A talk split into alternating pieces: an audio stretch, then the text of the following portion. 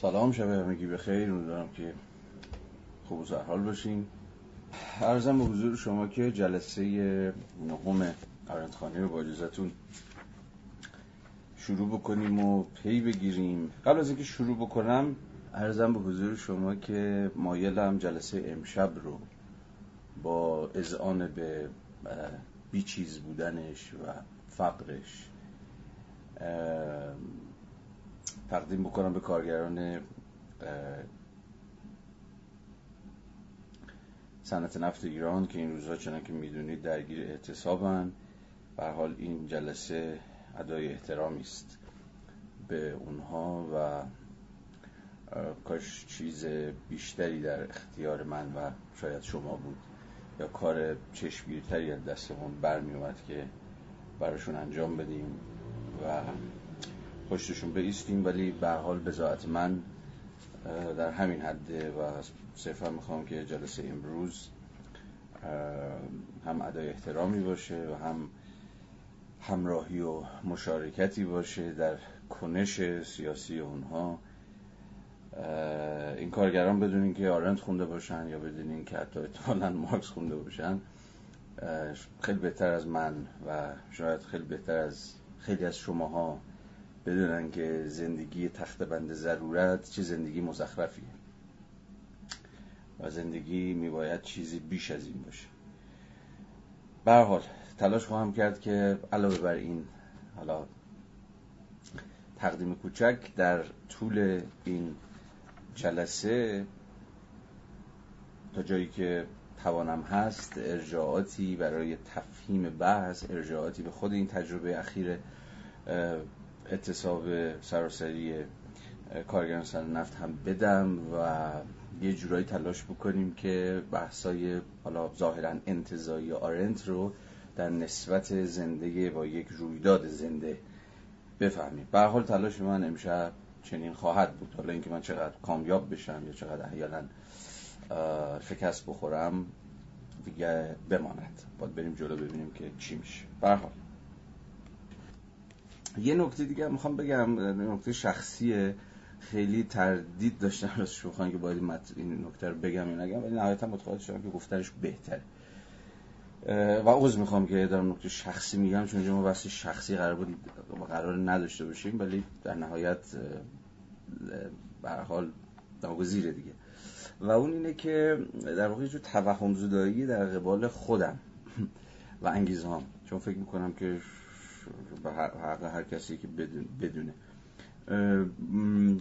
و اون اینه که چون به حال بعد از اینکه این لایو برگزار شده اینا خیلی دوستان اثر محبت و اثر بزرگواری دمت گرم و دست در نکنه و نمی‌دونم فلان و بهمان اینجور چیزها. فقط می‌خواستم که اول از همه به خودم یادآوری کنم و بعد احتمالا به شما و اون اینه که من از قبل برگزاری یه چنین فضایی یا چنین کلاسی یا هر چی که اسمشه ندارم ایثار می‌کنم ندارم از خوب گذشتگی می‌کنم نه کار بزرگی دارم انجام میدم نه خیلی آدم با محبتی هستم. هیچ کدوم از این هست. در واقع هیچ کدوم از اینا نیست. صرف دارم به میل خودم و به اشتیاق خودم. اون چیزی که از درونم میجوشه عمل می‌کنم. البته که خوشحالم. و احتمالا از اینجاست که یه داستان شروع میشه. البته که خوشحالم که از قبل پیگیری اشتیاق درونی خودم احتمالا یه عده‌ای هم داره دارن. حالا یه کتابی می‌خونن حالا حال می‌کنن یا نمی‌کنن یا اونش دیگه خیلی به من ربطی نداره. این منو خوشحال می‌کنه که خب چه خوب که اگر من اشتیاق خودم دنبال کنم یه عده‌ای هم اشتیاق خودشون رو خواهند یافت. یا اونها می‌تونن اشتیاق خودشون رو میل خودشون رو هر چی دنبال بکنن. ولی می‌خوام بگم انگیزه درونی من هیچ خیر چیز عجیب غریبی نیستش. یعنی نشستم فکر کنم که چه کار خیری می‌تونم انجام بدم و این کار رو انجام بدم. می‌خوام که اینم نه, نه ربطی به تواضع داره نه ربطی به فروتنی من داره. و خب اگه خودش هم می‌تونه فریب باشه دیگه. که باز حالا این ول این ولش کنید. بعض رو پیچیده می‌کنه میره تو بحث اخلاقی اینا. در صورت خواستم یه شفاف باشه که من من چیکار دارم می‌کنم؟ و اینجا اینجا چیکار می‌کنم؟ با خیلی پرسید آقا چطور مثلا اینقدر وقت می‌ذاری؟ اینقدر بدون هزینه و پول و اینا مثلا کاری انجام میدی؟ حالا فارغ از اینکه من به شخصی خیلی با پول مشکل دارم اصلا و هر چیزی که پولی باشه و تا جایی که زورم برسه دارم سعی می‌کنم که وارد این بازی ها نشم تا جایی که زورم برسه. احتمالا یه جوری زورم هم تموم میشه نمی‌دونم. به حال به حال. در صورت می‌خوام بگم چی اینه پشتش. می‌دونیم پشتش این چیز است. این اشتیاق است. که اگه نبود دیگه من فکر نمی کردم دارم کاری می‌کنم که به خودم داره انرژی میده خودم دارم لذت می‌برم. انجامش نمی‌دادم. یا به احتمال زیاد انجامش نمی‌دادم امیدوارم که اگه این تصورات چیز رو شکونده باشم تا یه حدی از اینکه داستان چیه. به حال فکر کنم روشنه دیگه. ماجرا از چقدر به حال. به خب اجازه بدید بیشتر از این وقت شما نگیرم و بریم سراغ خود کتاب و کلنجار بریم. باری دیگر با آنا رند ببینیم که این بنده خدا در ادامه چه خواهد گفت. ما یه سرگوش 20 صفحه داریم تا انتهای فصل سوم که به روش همیشه دیگه فراز منتخبی رو می‌خونم و با هم بحث می‌کنم خب صفحه 180 لطفا. ابتدای بند 16 که عنوانش هست ابزارهای کار و تقسیم زحمت. لطفا با من همراه بشید که متن رو بخونیم و پیش بریم. متاسفانه به نظر می رسد این امر در ذات شرایط زندگی مقرر برای آدمی است که یگان مزیت ممکن سمردهی نیروی زحمت بشری در این است که می تواند ضروریات و هوایج زندگی را برای بیش از یک نفر یا بیش از یک خانواده تامین کند. خب که نکته پیچیده و عجب نیست دیگه. ما به شکل خیلی تجربی و ملموس با این قضیه آشناییم. الان هم حتی تو بحث های آماری هم وقتی از چیز صحبت می‌کنن از خانوار صحبت می‌کنن که حالا متوسط خانوار حالا ممکنه در جوامع مختلف متفاوت باشه ولی معمولا متوسط خانوار چهار نفره. فرض اینه که در این خانواده یک نفر کار می‌کنه و بقیه ارزم به حضور شما که به درجات مختلفی مصرف کنندن. حالا عموما در کلیشه های امروزی که خیلی هم کلیشه نیست بخش از واقعیت به حال جامعه امروز ماست. مرد که هنوز هم که هنوزی حالا فارغ از اینکه زنان هم در خیلی از خانوارها بخش پررنگی یا ای بسا بخش اصلی تأمین معاش خانوار رو تأمین می‌کنن ولی به اعتبار همچنان بازار کار مردانه مرد سالاری یا هر چیزی که شما می‌خواید اسمش رو بذارید همچنان بار اکثریت خانوارها در جامعه امروز به دوش مرد. حالا مرد زن بودنش اینجا فعلا اهمیتی نداره در بحث آرند. صرفا حرفش اینه که ویژگی زحمت عموما اینه که برای ضروریات و هوایج زندگی بیش از یک نفر یا حتی به قول بابا بیش از یک خانواده صورت می‌گیره. حالا اهمیتش چیه؟ ادامه روشن خواهد شد. محصولات زحمت محصولات سوخت و ساز انسان با طبیعت چندان در جهان نمی پایند که جزی از آن شوند اینو دیگه ما از دو سه جلسه قبل احتمال زیاد به قدر کافی می‌دونیم دیگه. که یکی عمده ترین ویژگی که labor یا همون زحمت رو از work و بعدها از اکشن جدا خواهد کرد همین ویژگی نپاییدنشه همین ویژگی بیدوامیشه. همون ویژگی که در واقع به محض این که زحمت ورزیده میشه شما زحمت میورزید یا زحمت می‌کشید بلا فاصله محصول زحمت شما مصرف میشه. اینها رو صرفا محض یادآوری عرض می‌کنم. چون که به قدر کفایت در بخش آرد اینها رو تکرار و تکرار و تکرار کرده. ولی به صورت محصولات زحمت محصولات سوخت و ساز انسان با طبیعت چندان در جهان نمی پایند که جزی از آن شوند. بنابراین زحمت بی جهان به تعبیر آرنتی کلمه جهانی نمی سازه به این معنا که بخشی از صناعت بشری نیست. چون ویژگی جهان در قاموس آرنتی همینه که مصنوعه. جهان ورلد مصنوع من و شماست. ساخته شده به دست ماست و به این اعتبار حدی از دست کم دوام و پایایی رو داره برخلاف زحمت که فاقد پایایی و دوام.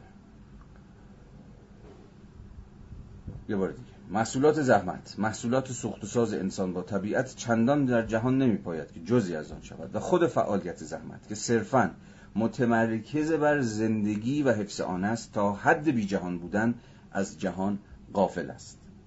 حالا این جمله ظاهرا رازامی است که اگر در گام اول مثلا یکی این کتاب واکنه جمله رو بخونه تو گیج میشه که حرف عجیب غریب یعنی چی؟ زحمت تا حد بی جهان بودن از جهان غافل است. اگر که عنایت بکنیم به ترمینولوژی آرنتی دیگه خیلی جمله ساده دم دستی میشه. به این اعتبار که حرفش خیلی در منطق خودش دو تا چهار تاست. زحمت جهان نداره جهان رو تأسیس نمی‌کنه جهان رو تقویم نمی‌کنه و به این اعتبار بدون جهانه یا به تعبیری که الان اینجا به کار برد از جهان غافل است. کار زحمت یه خط بالاترش نوشته دیگه این بابا. کار زحمت اینه که متمرکز بشه بر زندگی و حفظ آن.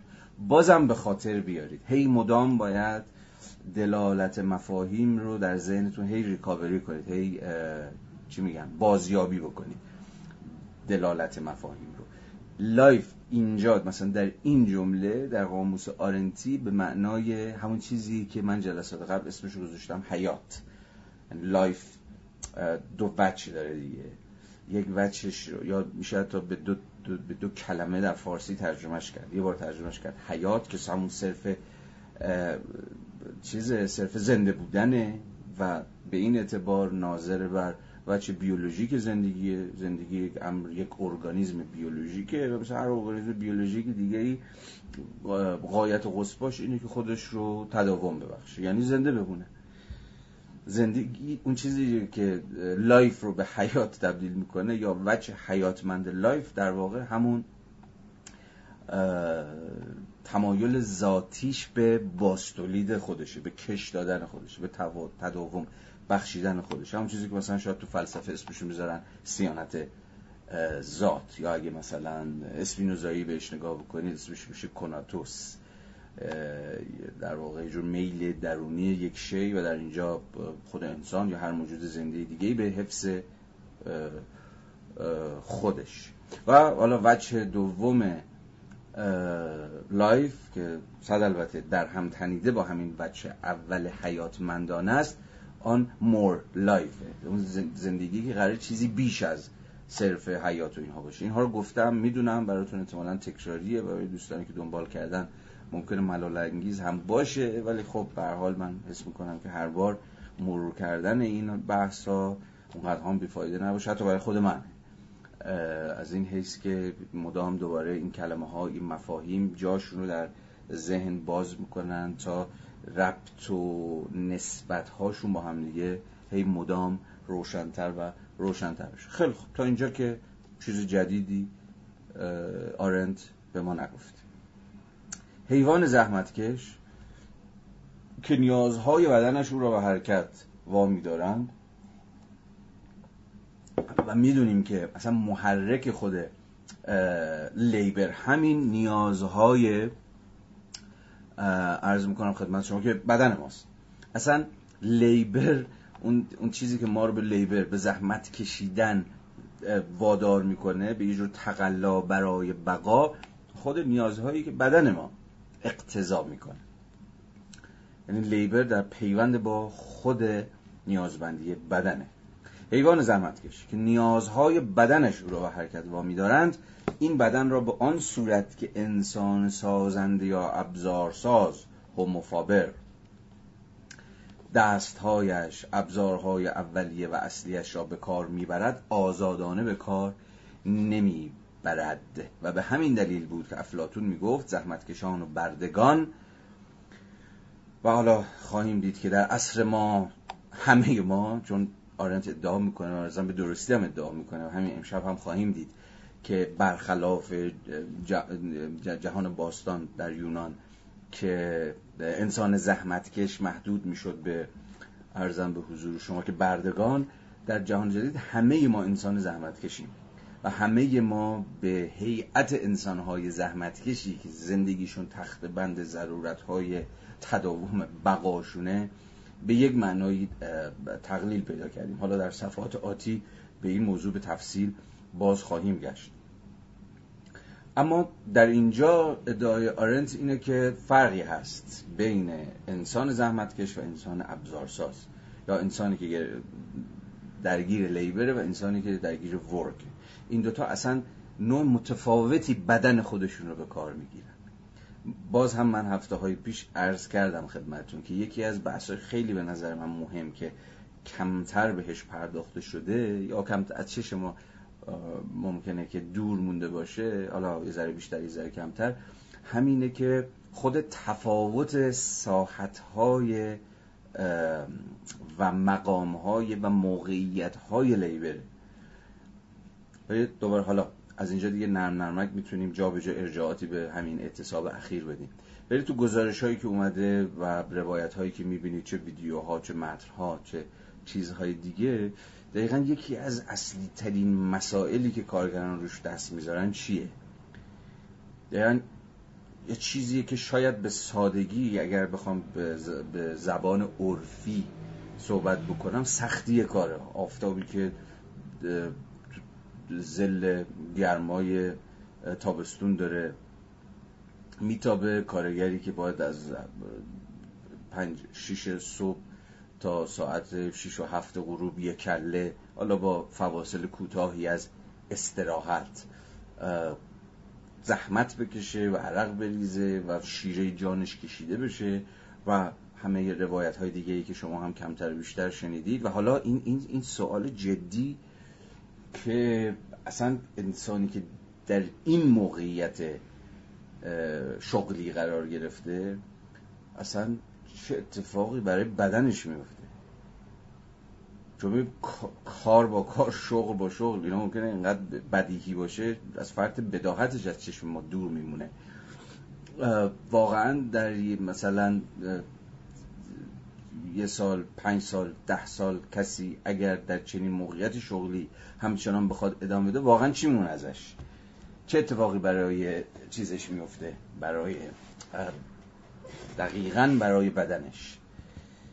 و ارزم به حضور شما تا کجا می‌تونه این قوای زیستی خودش رو اصلا باستولید بکنه؟ فقط شما کافیه یه مرور خیلی فشرده به روایت های تجربی و میدانی که خود کارگران از تجربه کار کردنشون در مناطق نفتی جنوب یا تو کارگاه های دیگه در کرمان در شیراز در اصفهان در بوشهر در بندر عباس در جاهای دیگه. روایتی که اومده اینا نگاه این روایت روایت مهمی هن. روایت هایی که همه بحث های بعضا انتظایی که ما الان اینجا داریم می‌خونیم صورت واقعی بهش بخشن. زندگی تخت بند زحمت. و انسان هایی که گرفتار در یا در واقع در هیئت انسان های زحمت کش گیر افتادن و زندگیشون صرف رنج و تقلای بدنشون برای صرف بقاست واقعا چجوری زندگی می‌کنن؟ و اگر اینها برخیزن اگر اینها صدای اعتراضشون در بیاد چه اتفاقی خواهد افتاد؟ و اصلا چجوری میشونه فهمید بنابراین خیلی از این مبارزات رو خیلی از این اعتراض ها رو خیلی از این اعتصاب ها رو ما فقط زمانی می‌تونیم بفهمیم.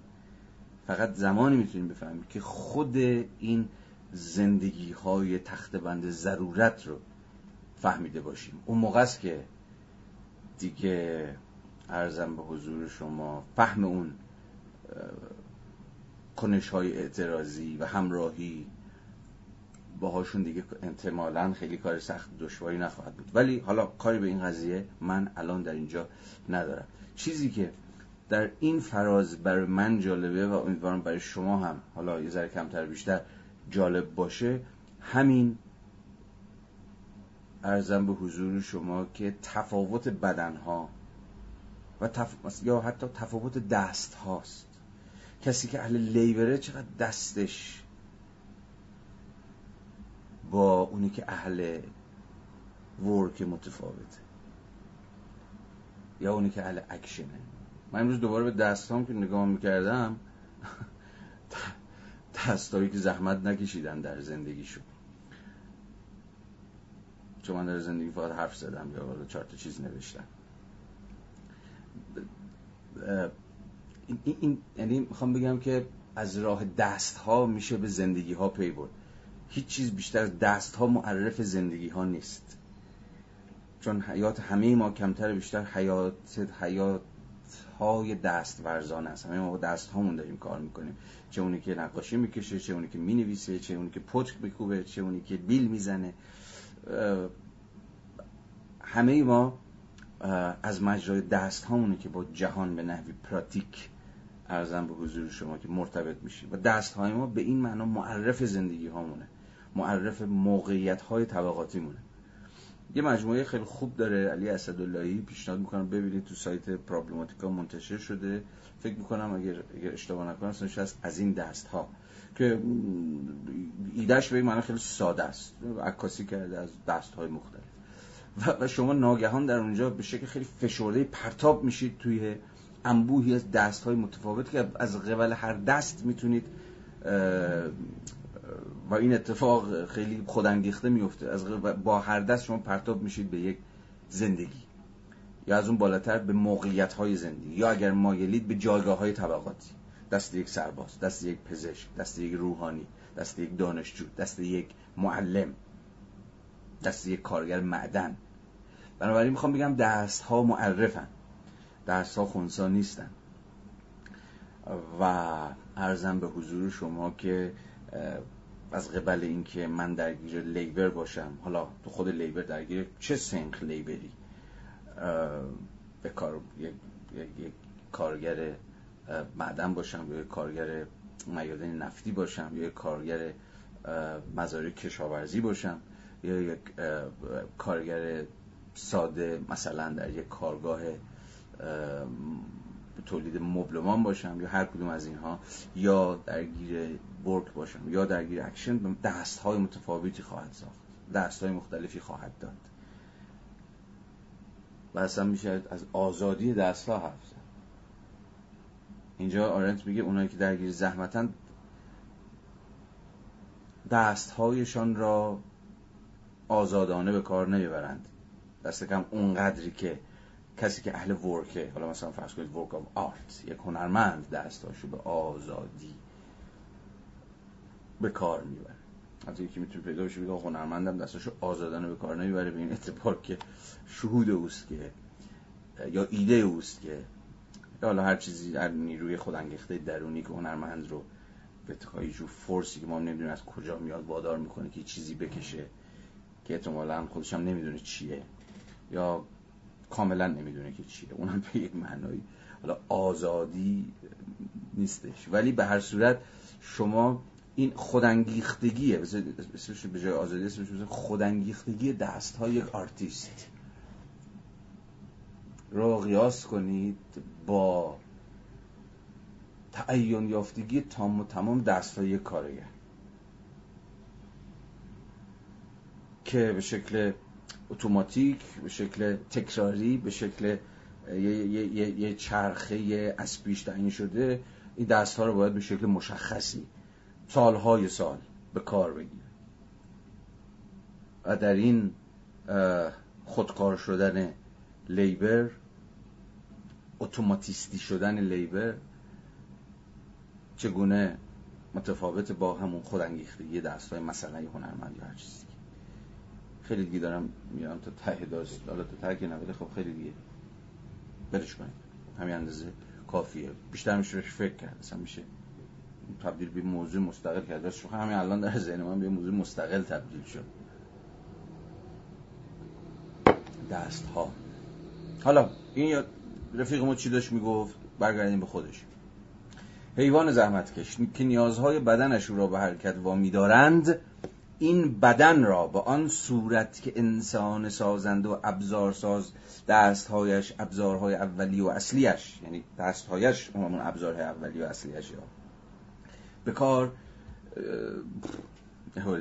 حیوان زحمتکش که نیازهای بدنش را به حرکت وامی دارند این بدن را به آن صورت که انسان سازنده یا ابزارساز دستهایش یعنی ابزارهای اولی و اصلیش را به کار می‌برد آزادانه به کار نمی‌برد. همین چیزی که الان داشتم سعی می‌کردم بگم. و به همین دلیل بود که افلاتون می‌گفت زحمتکشان و بردگان نه تنها تابع ضرورت و ناتوان از آزادیان بلکه قدرت این را هم ندارند. که حاکم بر جزء حیوانی وجودشان باشند خب افلاتون زر می‌زد و به یک معنایی همه کنش های مبارزاتی طبقه کارگری که درگیر لیبرن در همه تاریخ خودش به یک معنایی به یک معنایی اثبات اینه که چرا افلاتون زر می‌زد. که فکر می‌کرد که بردگان ناتوان از آزادی یا به تعبیر دیگه قدرت این را ندارند که حاکم بر جزء حیوانی وجودشان باشند یعنی از ضرورت بیان بیرون. در صورتی که همه مبارزات کارگری و غیر کارگری در واقع یک دعوی ضد افلاتونی نه غیر افلاتونی دعوی ضد افلاتونی دارن. همشون تقلاهایی هستند. اصلاح بکنن تقلا همشون کنش هایی هستند. چه کامیاب بشن چه ناکام باقی بمونند کنش هایی هستند برای فائق اومدن بر ضرورت. کنش های برای فائق اومدن بر زندگی که تخت بند صرف تداوم بقاست. بازم به اتصاب اخیر که رجوع بکنیم و مطالبات رو ببینیم اصلا همه بحث بر سر اینه. همه بحث بر سر اینه که زندگی ما به صرف دست و پا زدن و تقلا کردن برای زنده ماندن که اون هم خیلی مطمئن نیستیم تا کی اصلا بدن اون توانی داشته باشه که در این شرایط و در این نکبت به کار ادامه بدیم تقلیل پیدا کرده و قرار نیست این گونه باشه. زندگی باید چیزی بیش از این زحمت کشیدن و عرق ریختن و درد بدن و رنج روح و روان باشه. بنابراین یه جور سودای مثلا نیروی پیش برنده همه این اعتراضات عرضم به حضور شما کارگری سودای آزادیه و سودای برکشیدن زندگی به چیزی بیش از حیات همون more life به این اعتبار برخلاف به نظر من یاوه هایی که بعضا میشنویم که خب اینا که صرفا اعتراضاتی برای اقتصادی صرفا برای معیشت بهتره دنبال زندگی خود از این چیز میزا اتفاقا چنین مبارزاتی به نظر من می‌رسند که جز به مسابه کنش های سیاسی در معنی آرنتی کلمه برای برکشیدن زندگی به ساحت عرض می‌کنم خدمت شما که آزادی نیستن. اصلا مبارزاتی برای خود زندگی. برای اینکه زندگی رو از سطح بیولوژیک بکشن بیرون و حداقل خودشون به یاد بیارن فقط به خودشون یادآوری کنن و به ما هم که زندگی همیشه more life حالا جامعه توده‌ای مرکب از زحمتکشان. نظیر آنچه مارکس در سر داشت هنگامی که از بشر اجتماعی شده سخن می‌گفت این چیز مارکس دیگه انسان اجتماعی شده socialized human که مارکس فکر می‌کرد سر و کلش تازه بعد از سرمایه‌داری پیدا خواهد شد چون سرمایه‌داری انسان رو نه اینکه unsocialize کرده بلکه تکه تکه کرده به یه معنی fragmented کرده انسان رو و اصلا جداش کرده از اون وچه انسانیش که هفته پیشم گفتم برای مارکس بیش از هر چیز همون گشودگی بود اگر ذاتی مارکس فکر می‌کرد که انسان داره که فکر می‌کرد داره این ذات چیزی نیست جز نفس یه جور اوپننس گشودگی به روی شدن که همواره در آینده اتفاق میفته اصلا مارکس هم می‌تونست با هایدگر خیلی موافق باشه که انسان اساسا گشودگی به روی آینده است و این مقوم ذات اوست. این این بشر اجتماعی شده ای که اینجا آرنت داره به نقل از رفیقمون مارکس میگه در واقع گویای همینه. انسان اجتماعی شده ارزم به حضور شما همون انسانی که اتفاقا تونسته بر اون بیگانگیه بر اون جدا شدن بر اون انسانی که عوض گشودگی مسدود شده و زندگیش حک شده در یه سری موقعیت های از پیش تعریف شده فائق بیاد. حالا جامعه توده‌ای مرکب از زحمتکشان نظیر آنچه مارکس در سر داشت هنگامی که از بشر اجتماعی شده سخن می‌گفت متشکل از نمونه های بیجهان نوع بشر است. خواه بردگان خانگی باشند که خشونت دیگران ایشان را به وضع ناگوارشان مبتلا کرده باشد. خواه آزاد باشند و به اراده و خواست خیش کارهایشان را انجام دهند. اجازه بدید من در ادامه این این جمله باستر میشه. در ادامه این جمله برمیگردم. بی تردید پاراگراف دو صفحه 181 بی تردید این بی جهان بودن حیوان زحمتکش کاملا فرق دارد. اینجا رو دقت کنید. کاملا فرق دارد با گریز فعالانه از عمومیت جهان که دیدیم در ذات فعالیت انجام دادن کارهای خوب است. حیوان زحمتکش تا جایی که محبوس خلوت یا محدوده خصوصی بدن خیش است و درگیر برآوردن نیازهاست که هیچ کس نمی‌تواند در, این در آن شریک باشد و به انتقال کامل آن بپردازد از جهان نمیگریزد بلکه از آن بیرون رانده می شود خب چی می‌خواد بگه؟ اینجا داره یه تفاوتی می‌گذاره بین حیوان زحمتکشی که بی جهانه و ارزم به حضور شما که هر یک از این حیوانهای زحمتکش به ارزم به حضور شما که محدوده خصوصی بدن خودشون چون هر کسی خصوصی ترین چیزش خصوصی ترین دارایش بدنشه که هیچ کسی دیگه در بدن من نمی‌تونه شراکت بکنه. جز احتمالا مثلا در یک معاشقه که اونم نمی‌دونم آیا میشه اسمش رو یه جور مشارکت بدنها در همدیگه گذاشت یا نه. حالا کاری ندارم این یه پرانتزه یه ایده ای که ذهنم میاد و میگم. حالا شاید بشه بعدها بهش فکر کرد و فکر نکرد. ولی به حال خصوصی ترین چیزی که خصوصی به این معنا که فقط منم که در بدن خودم جا میشم و به اعتبار اینکه واجد بدنم جایی در جهان به هر حال اشغال کردم. و به این اعتبار بدن من خصوصی نه به معنای لیبرالیش که بدن من خصوصی و فلانی ها لیبرالی اینجا فوش نیست به جای خود می‌خوام بگم نه به معنای لیبرالی کلمه بدن خصوصی ترین دارایی یک انسانی به این اعتبار. حالا چی داره میگه؟ داره میگه ببین حیوان زحمتکش بی جهانه به همون معنایی که تا الان دیگه باید روشن شده باشه که یعنی چی؟ این حیوان زحمتکش بی جهانه و صرفا به بدن خودش تقلیل پیدا کرده دیگه. چون همه مسئله اینه که بدن زنده نگه داره. این لامصب و هر جور که میشه بتونه کش بده تداوم ببخشه. همون اصل بقا که اصل پیش برنده چیز حیوان زحمت کشی میگه ببین این بی جهان بودن حیوان زحمت کش فرق می‌کنه با گریز فعالانه از عمومیت جهان که در ذات فعالیت انجام دادن کارهای خوب بود. یادتونه در فصل دو اگر اشتباه نکنم آرنت یه مفصل راجب این صحبت کرده بود که اونجایی که داشت راجب حوزه عمومی و حوزه خصوصی صحبت می‌کرد از این سخن میگفتش که چرا و به چه معنا کارهای خوب نباید وارد فضای نمود بشن؟ ما با این قضیه آشناییم دیگه. کار خوبی انجام میدیم اصلا صداشو در نیار.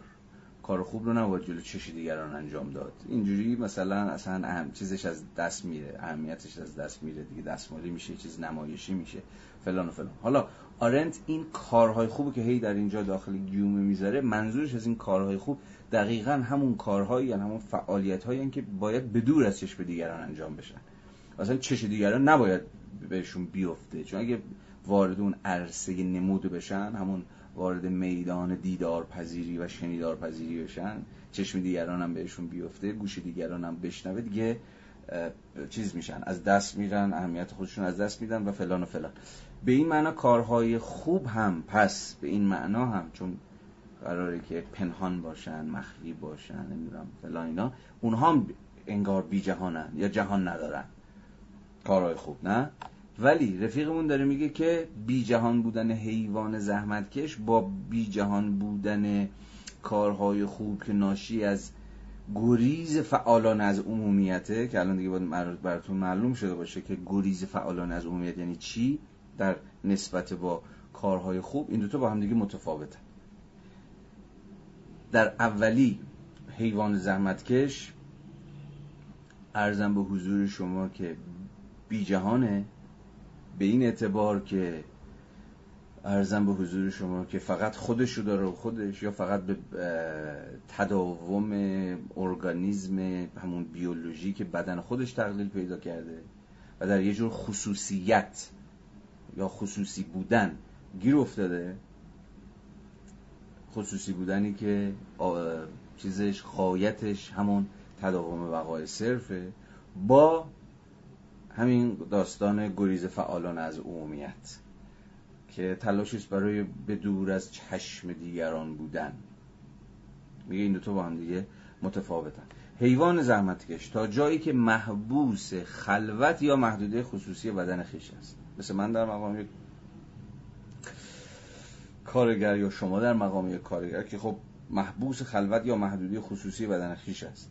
و درگیر برآوردن نیاز هاست که هیچ کس نمی‌تواند در آن شریک باشد و به انتقال کاملا بپردازد از جهان نمی گریزد برخلاف اهل کارهای خوب که از جهان می گریزند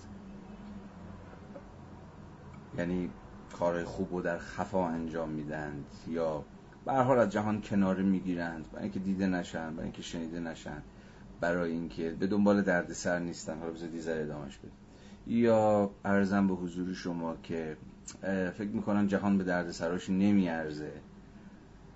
بهتری که زندگی خودشون رو داشته باشن خلوت خودشون رو داشته باشن. خب خیلی از ما ممکنه آگاهانه و خیلی آمدانه بگردیم دنبال خلوت و تنهایی خودمون.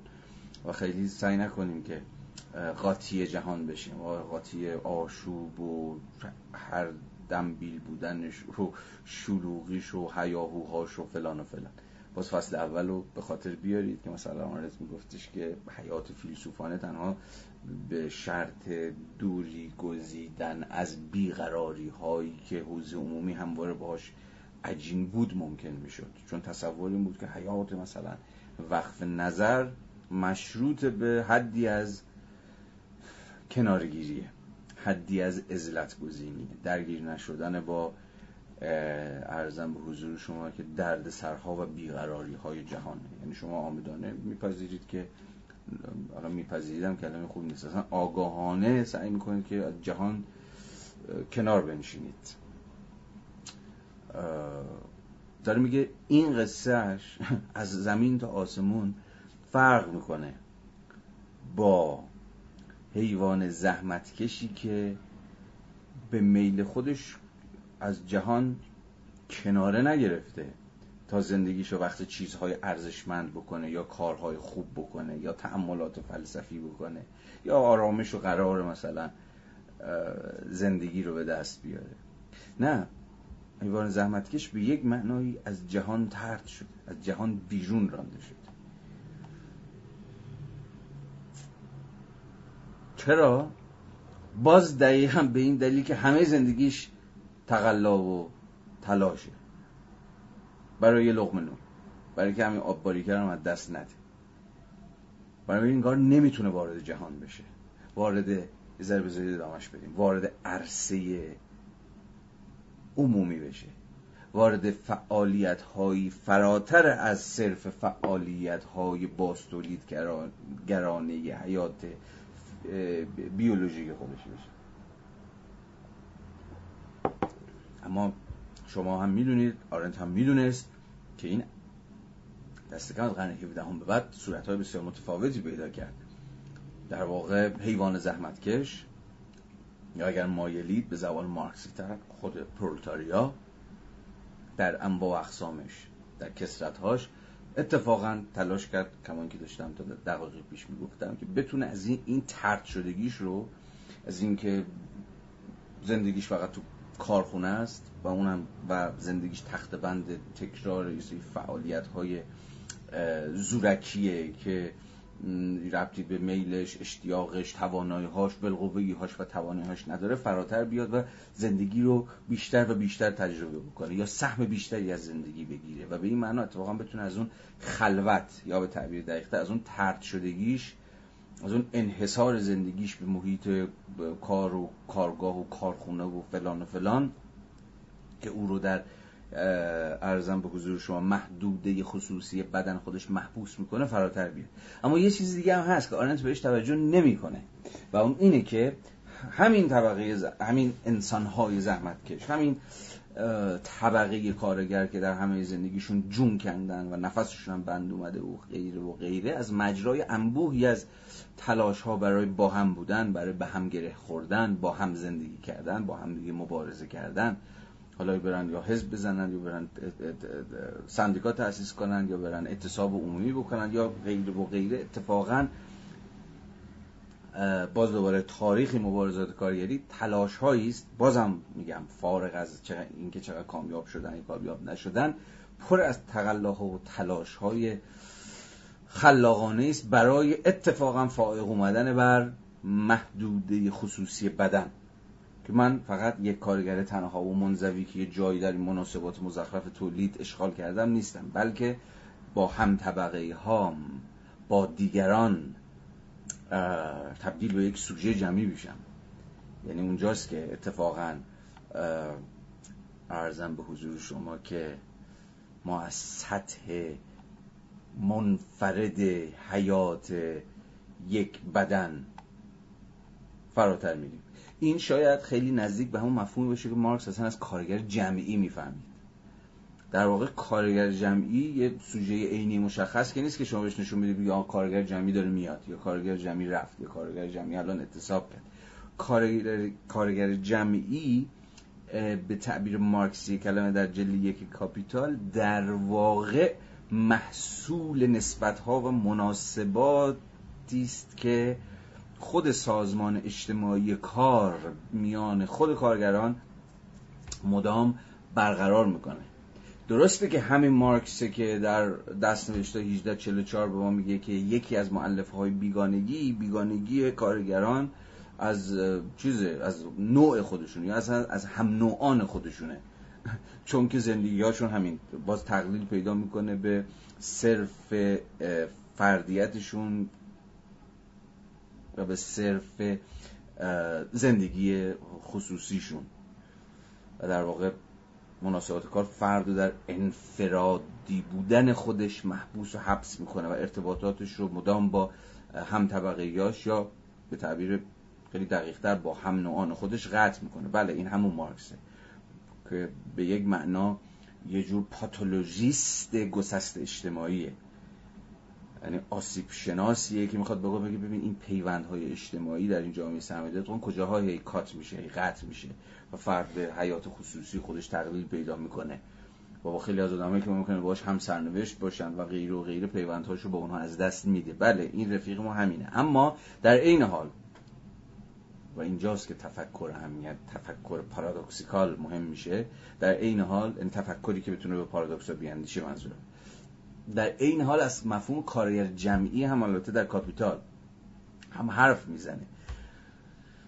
کارگر جمعی محصول ارزم به حضور شما که خود این سازمان اجتماعی کاره. در واقع یه جور سوژه جمعیه. یا به عبارت بهتر کارگرانند در هیئت یک ما. که در واقع سوژه های تاریخ به زمان مارکسی در واقع همین کارگر جمعی است.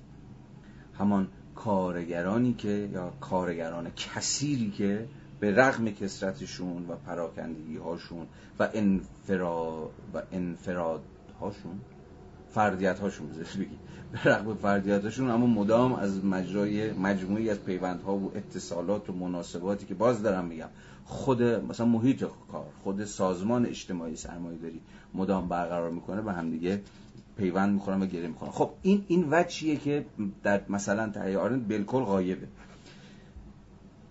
آرند بیش از اندازه حالا بیش از اندازش نمی‌دونم ولی به حال تاکید پررنگی می‌کنه بر اینکه حیوان زحمتکش محبوس شده در محدوده خصوصی بدن خودش. در صورتی که ما می‌دونیم که دست کم لحظه های پررنگی از تاریخ زندگی هامون لحظه هایی که به چیزی بیش از محدوده بدن خصوصی خودمون تبدیل میشیم. انبوهی از همون دوباره پیوندها و مناسبات دوستی و سازمانی و تشکیلاتی و سنفی که میان خود ارزم به حضور شما که کارگران شکل می‌گیره در واقع به معنای قسمی فراروی از همین محدوده های خصوصی بدن مثلا تبدیل شدن به یه جور بدن جمعیه. و در اینجاست که تازه میشه از مثلا چیزی به نام همدردی هم حرف زد. آرنت در چند صفحه قبل که من نخوندمش چون در این مسیری که من دارم طی می‌کنم خیلی تعیین کننده نبود و الان شاید حسرت بخونم که چرا نخوندیمش. اما یه جایی دیگه از چیزی حرف میزن الان به نظرم خیلی مهم رسید میگه آقا یکی از خصوصی ترین یا اصلا خصوصی ترین حس درد. هیچ کس در درد من نمی‌تونه شریک بشه. نه؟ دردی که بده منظورم دقیقا درد فیزیکه. دندونم یا شکمم یا سرم. هر کجا. درد کن دیگه درد که نمیشه به اشتراک گذاشت. رفیقمون میگه. درد خصوصیه. درد من درد تو هر چیز. من ممکنه بتونم راجع به دردم با شما حرف بزنم. شما هم در زبان مثلا بگید که می‌فهمم یا مثلا با هم در ابراز همدردی می‌کنم فلان. اما هیچ کس نمی‌تونه در درد دیگری شریک بشه. بنابراین به این معنا درد معرف خصوصی ترین وجه زندگی هر انسانی و ما رو متقاعد می‌کنه که یک فرد هستیم. چون درد من مال خودم. اما من دارم الان به این فکر می‌کنم که مثلا در همین تعبیر همدردی که الان به کار می‌بریم مثلا در همین فضای اینستا توییتر این ور در این روزها اگر دیده باشید بسیار پیغام های همدردی همراهی و اینجور چیزا مثلا کارگران شرکت ملی فولاد اهواز نمی‌دونم نیشکر هفت این ور اون ور مثلا پیغام های همراهی و همدردی برای کارگران صنایع نفت جنوب فرستادن یا نوشتن آیا اینها صرفا آرایی های ادبی هن؟ صرفا یه جور زبان بازی هن؟ زبان بازی ها نه بدش من دارم زبان بازی می‌کنم یا نه اتفاقا یه جور اشتراک در خود زندگی یه جور اشتراک در خود موقعیت های به زمان مارکسی بگم طبقاتی اتفاقا هم طبقه ها رو مثلا شاید همینه که طبقه رو طبقه می‌کنه و می‌تونه یه سوژه جمعی بسازه که هم طبقه ها رو در در همدیگه شریک می‌کنه مثلا پستی یک از این چیزا گذاشته بود که آقا ما با گوشت و پوست و استخون خودمون درد شما رو چیز می‌کنیم درد شما رو می‌فهمیم حرف شما رو می‌فهمیم. می‌دونیم که چی میگید و ازتون حمایت می‌کنیم و اینها به نظر من می‌رسه که به این معنا همدردی کردن اصلا یه چیز زبان ورزانه یا صرف یک ژست درون ساحت زبان نیست بلکه یک واقعیت مسلم داره. من با تو همدردم چون می‌دونم تو چی کشیدی چون منم دارم می‌کشم. منم می‌دونم که مثلا دوازده ساعت کار کردن زیر آفتاب تموز تابستون یعنی چی؟ با حقوق مثلا چهار تومن پنج تومن شیش تومن؟ یعنی چی؟ من می‌دونم 24 ساعت 24 روز در ماه کار 6 روز مرخصی یعنی چی؟ می‌دونم که خوابیدن در خوابگاه هایی که کولر درست حسابی نداره یعنی چی؟ پنج صبح از خواب بلند شدن و یه لغمه نون و مربا خوردن بعد سوار سرویس های لخنه شدن که و, و درگیر یه فرایند کاری که نه ایمنی داره نه چیز و اینجور چیزا یعنی چی؟ پس همدردی کردن در درد دیگری که ظاهرا باید خصوصی ترین امر یک زندگی باشه دیگه به نظرم اینجا معنای روشنی پیدا می‌کنه. و اینجاست که باز ما بیشتر از آرم فاصله می‌گیریم. برحال داشتم به این فکر می‌کردم که هر انسانی احتمالا باید دست به کاری بزنه که توش احساس قدرت می‌کنه. مثلا شاید بالاترین نقدی که حتی یه کسی مثل مارکس داره به کار بیگانه شده همین باشه. که این کار بیگانه شده در واقع یه جور گویای بیقدرتی انسانه. که حالا اینم بذاریم کنار. خیلی از ما در احتمالا اغلب ما و اکثریت ما. جایگاه هایی رو اشغال کردیم درگیر شغل هایی شدیم کارهایی فعالیت هایی که بعضا هم میگیم مثلا دلم باهاش نیست یا احساس خوبی ندارم توش و حالا هر چیزی از این دست. دقیقا گویا اینه که در چنان موقعیت های من احساس می‌کنم ضعیفم. احساس می‌کنم که از قدرت های خودم بیگانم. احتمالا بالاترین درجه تجربه سرخوشانه زندگی تجربه زندگی در موقعیت هایی که تو توش احساس می‌کنی که قدرت های خودت رو در اختیار داری یا می‌تونی این ها رو شکوفا بکنی. من که اینجوری هم حقیقت ماجرا. اینجوری که دوستان در موقعیت هایی باشم که حس کنم ها این موقعیت موقعیتی که بیشترین فضا رو برای شکوفایی قدرت های درونی من که خب قدرت های محدودی هن به من میده.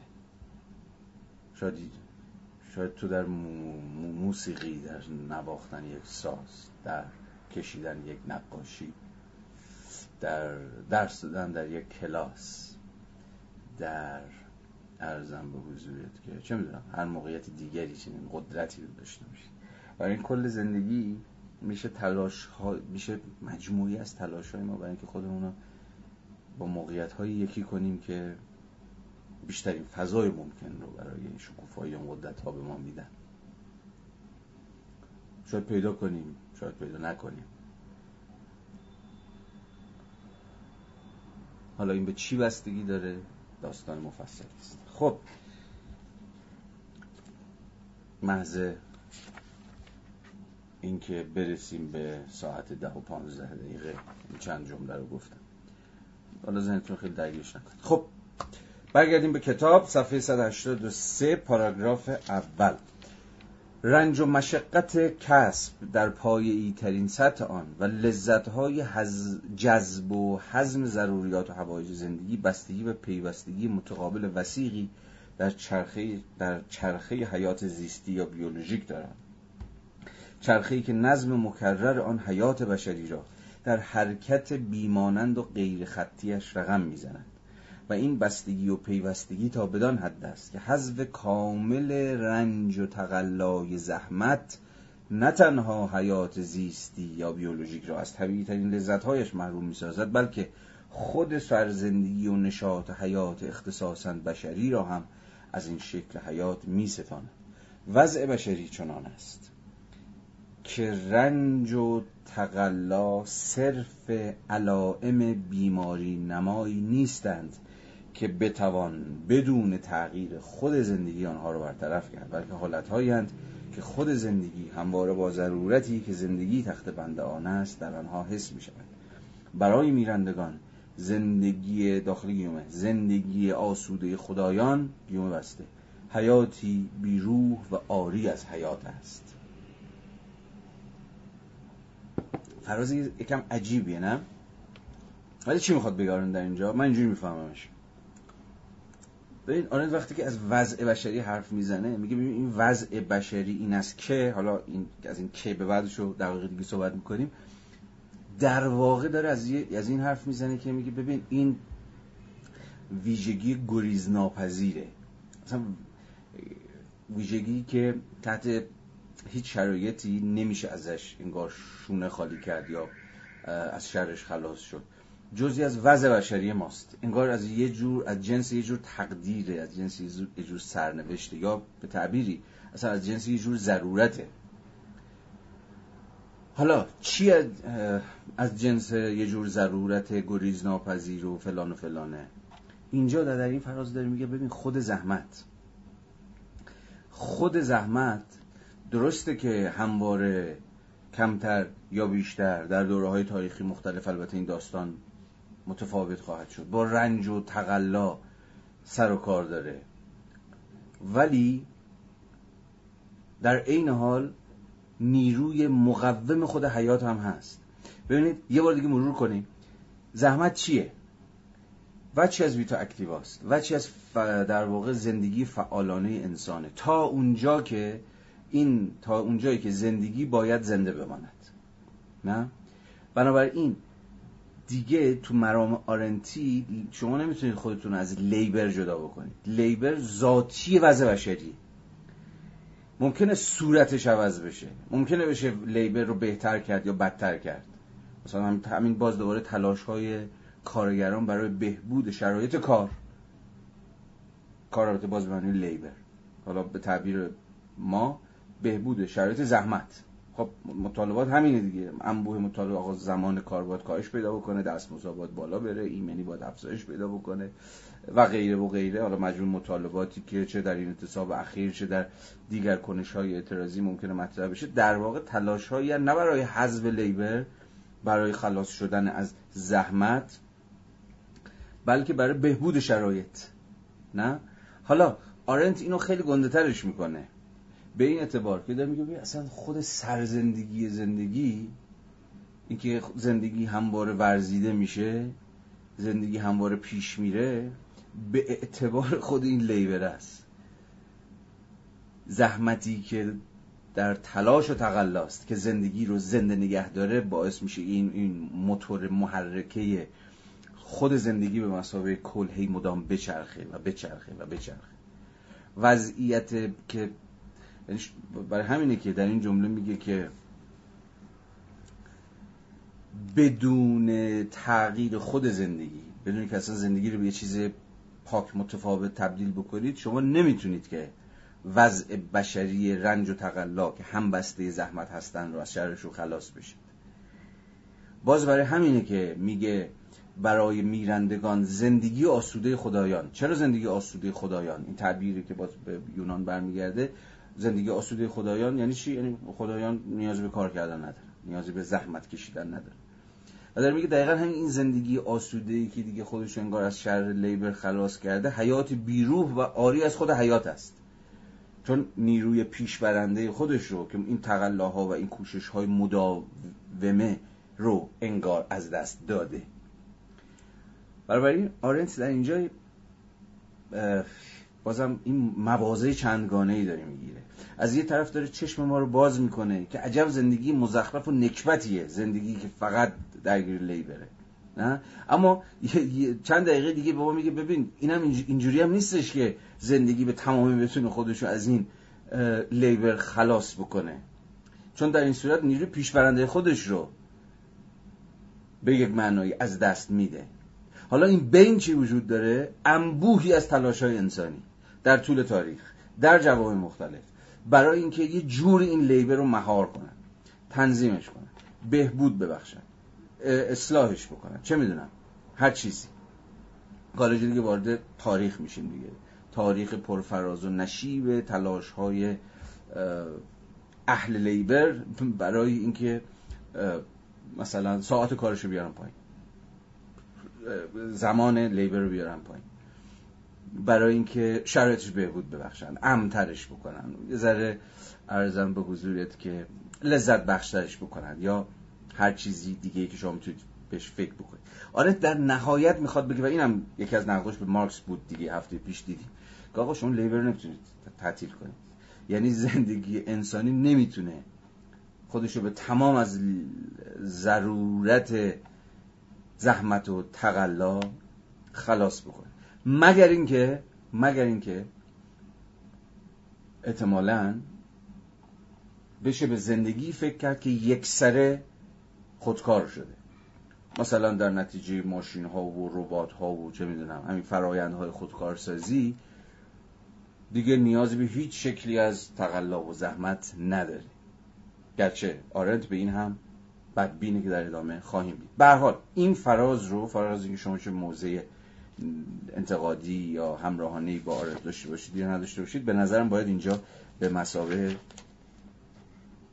همین چیزی که الان خدمتون عرض کردم فهمید. بیاید صفحه 184 پاراگراف دو.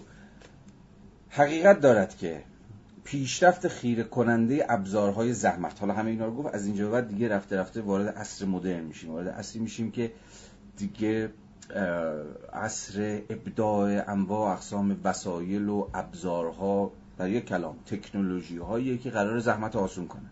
یا در یک افق اوتوپیایی قرار ما از شر زحمت خلاص بکنن. حالا آرد می‌خواد به پیامدهای این داستان فکر بکنه. حقیقت دارد که پیشرفت خیره کننده ابزارهای زحمت ما باعث شده است که زحمت دوگانه زندگی تلاش برای حفظ آن و رنج زادن زحمت دوگانه زندگی. خیلی جالب شد. این تعبیری رو نگاه کنید. چجوری میفهمیدش. حقیقت دارد که پیشرفت خیره کننده ابزارهای زحمت ما باعث شده است که زحمت دوگانه زندگی. زحمت دوگانه زندگی چیه؟ یکیش حفظ اونه. زندگی باید خودشو حفظ کنه و به این معنا این و, و این حفظ زندگی بدون زحمت ممکن نیست بدون حدی از دست کم زحمت ممکن نیست و این زحمت همیشه حدی از درد و رنج و مشقت رو بیشتر یا کمتر خواهد داشت. و دوم رنج زادن. این خیلی تعبیر عجیبیه. ارزم به حضور شما که پس زحمت دوگانه زندگی یکیش تلاشش برای حفظش و یکی رنجیه که رنج زادنه. اصل زادگی. یادتونه تو فصل اولم گفته بود اصل زادگی که با اصل تولد تولد هر کودک ممکن میشه. فقط شما کافی زن باشید و درد و مشقت زادن رو چشیده باشید. انگار این بهایی که اون, اون, اون لحظه درده چقدر جالب شد.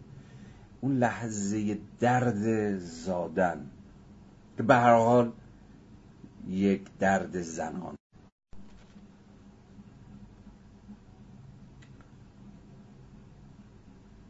خب یک لحظه من دیدم که اینجا ویدیو چیز شد. قطع شد. یکی از دوستان لطفا در حد یه لایکی مایکی به من بگی که من هنوز آیا آنلاین هستم یا نیستم. من کامنت رو باز کردم. در همین حد. من الان آنلاینم. هستم. خب. با مرسی. من دوباره میبندم. عوض خب داشتم اینو گفتم که شاید بشه این گونه گفت. مطمئن نیستم حرف آرنتین باشه. خودم دارم اینجوری فکر می‌کنم و با شما در میون می‌ذارم. وقتی میگه زحمت دوگانه زندگی خود اون وقتی میگه رنج زادن چرا میگه رنج زادن؟ آیا این همون رنج همون درد زنانه ای که مترادف با لحظه تولده که شرط تداوم خود زندگی نیست. یعنی زندگی جز با حدی از رنج کشیدن و درد نمی‌تونه ادامه بده. شاید نه نمادین ترین بلکه واقعی ترین لحظه این درد همون لحظه تولد من باشه تولد شما باشه. که فقط زن تقبلش می‌کنه.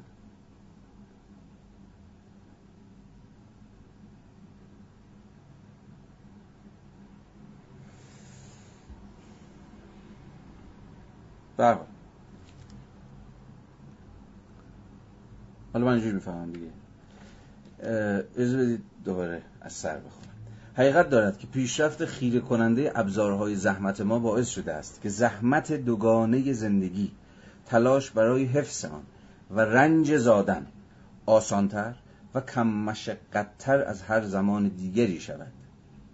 گرچه مطمئن نیستم رنج زادن در عصر مدرن خیلی کمتر از رنج زادن در جهان قدیم باشه.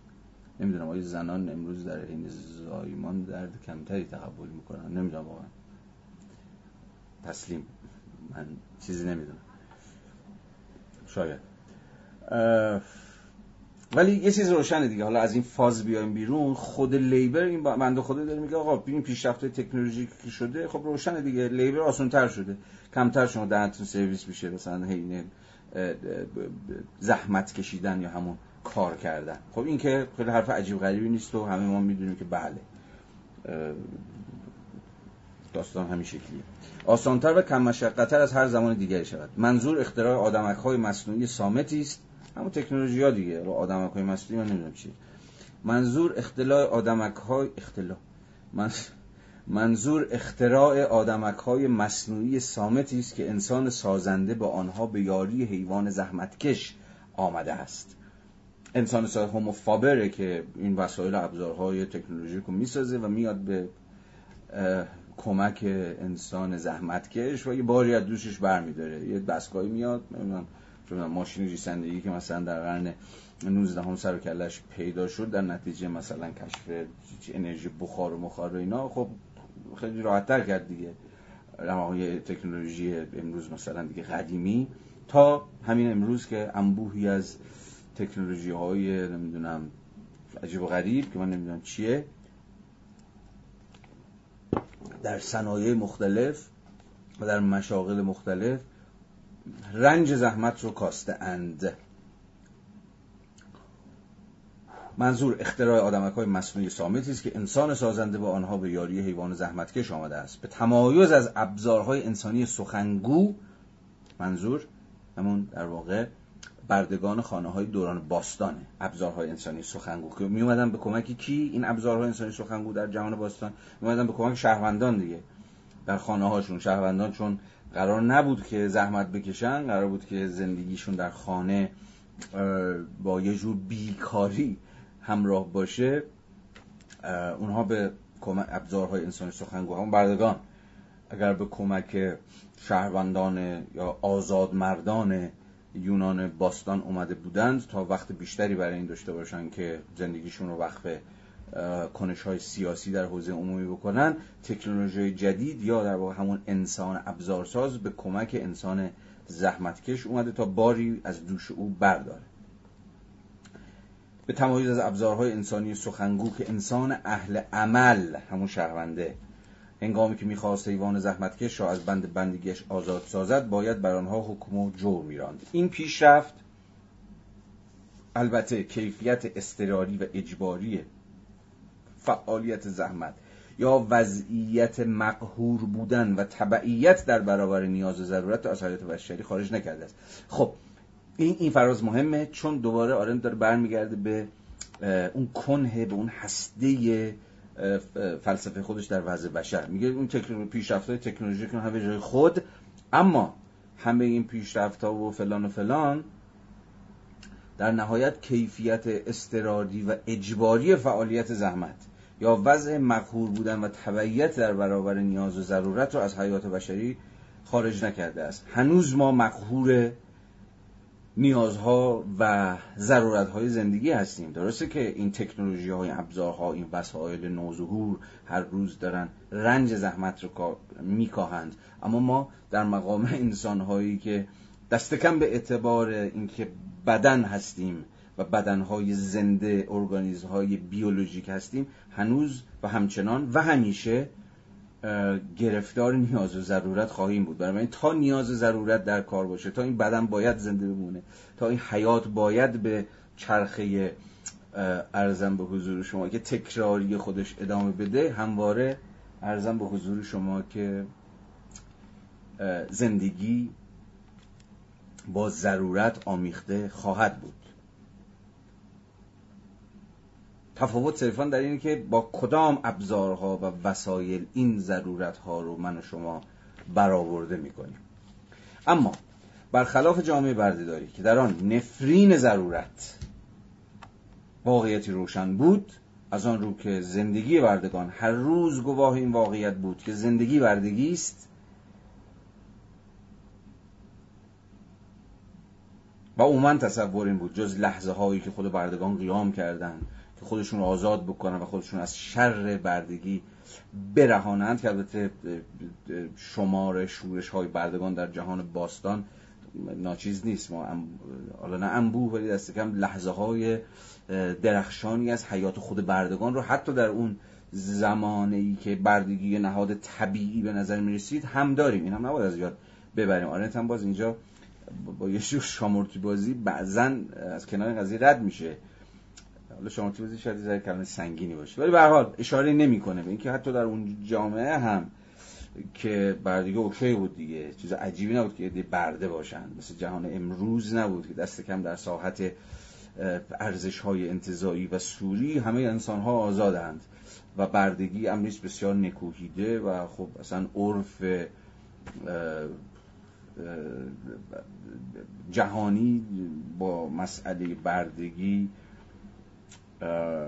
اساسا سر ناسازگاری داره. فارغ از این که ما می‌تونیم البته از اشکال جدید بردهداری صحبت بکنیم. حالا این اشکال جدید بردهداری چی در مناسبات کار باشه؟ مثلا باز در یکی از همین گزارش که از اعتصاب جنوب منتشر شده بود خود کارگران وضعیت خودشون رو خیلی چیز گرفته بودن. معادل وضعیت بردگی گرفته بودن. خیلی نکته مهمیه. اشاره این بود و سخن سر این بود که ما زندگی خودمون رو به واسطه اینکه تا چه پای این ضرورته داره کمر ما رو خورد می‌کنه و این مشقت و رنج به بخش جدای ناپذیری از زندگی ما زحمت کشان تبدیل شده به این اعتبار زندگی ما عین یک زندگی بردبارانه است. نه عین یعنی به معنای شبیه نه. اصلا خود زندگی بردهدار. درسته نهاد بردهداری وجود نداره. درسته که بردهداری از حیث حقوقی به رسمیت شناخته نمیشه. ولی شرایط شرایط کار بسیار در واقع عین یه شرایط برده است که هیچ اختیاری هیچ آزادی نداره. و صرفا همین دیگه. برای اینکه بتونه ضرورت های حیاتی خودش رو تامین کنه برای اینکه از, از گرسنگی نمیره مجبوره که تم به این کار هم بده. و اینجاست که شما می‌تونید روایت های بسیار بسیار حالا دیگه محترمانه ترین کلمه من می‌تونم به کار ببرم مخدوشه. روایت مخدوشی که بعضا لیبرال های ایرانی در همین چند روز اخیر در نقد مثلا اعتصاب صنعت نفت جنوب پیش کشیدن رو بفهمید. از این حیث که خب مگه کسی کارگران مجبور کرده بود که این شرایط کاری رو بپذیرند؟ اونا خودشون آزادانه تصمیم گرفتند که مثلا وارد این شغل بشن و بپذیر و بنابراین دیگه باید شرایطش هم قبول بکنن. چون قرار در لحظه قرارداد یعنی در لحظه ای که شما رفتی به عنوان کارگر و اونجا استخدام شدی حالا با هر شرایطی کسی که مجبور نکرده بود. آزادانه وارد چنین موقعیتی شدی و حالا دیگه نمی‌تونی بعد از اینکه وارد شرایطی شدی که خودت از قبل می‌دونستی که هوا گرمه نمی‌دونم حقوقش فلان بهمانه دیگه از اینجا به بعد یعنی بعد از قرارداد شما دیگه حق اعتراض به شرایط کار نداری چون که فرض اینه که خب کاملا آزادانه اومدی و قرارداد بستی یا به حال رفتی تو این شغل. حالا جدا از انبوهی از دیگر نقدهای به نظر من ویرانگری که میشه به چنین روایت مخدوش و پرت و پلایی وارد کرد. اصل داستان حالا که تو همین فراز آرنتی بریم جلو در واقع اینه که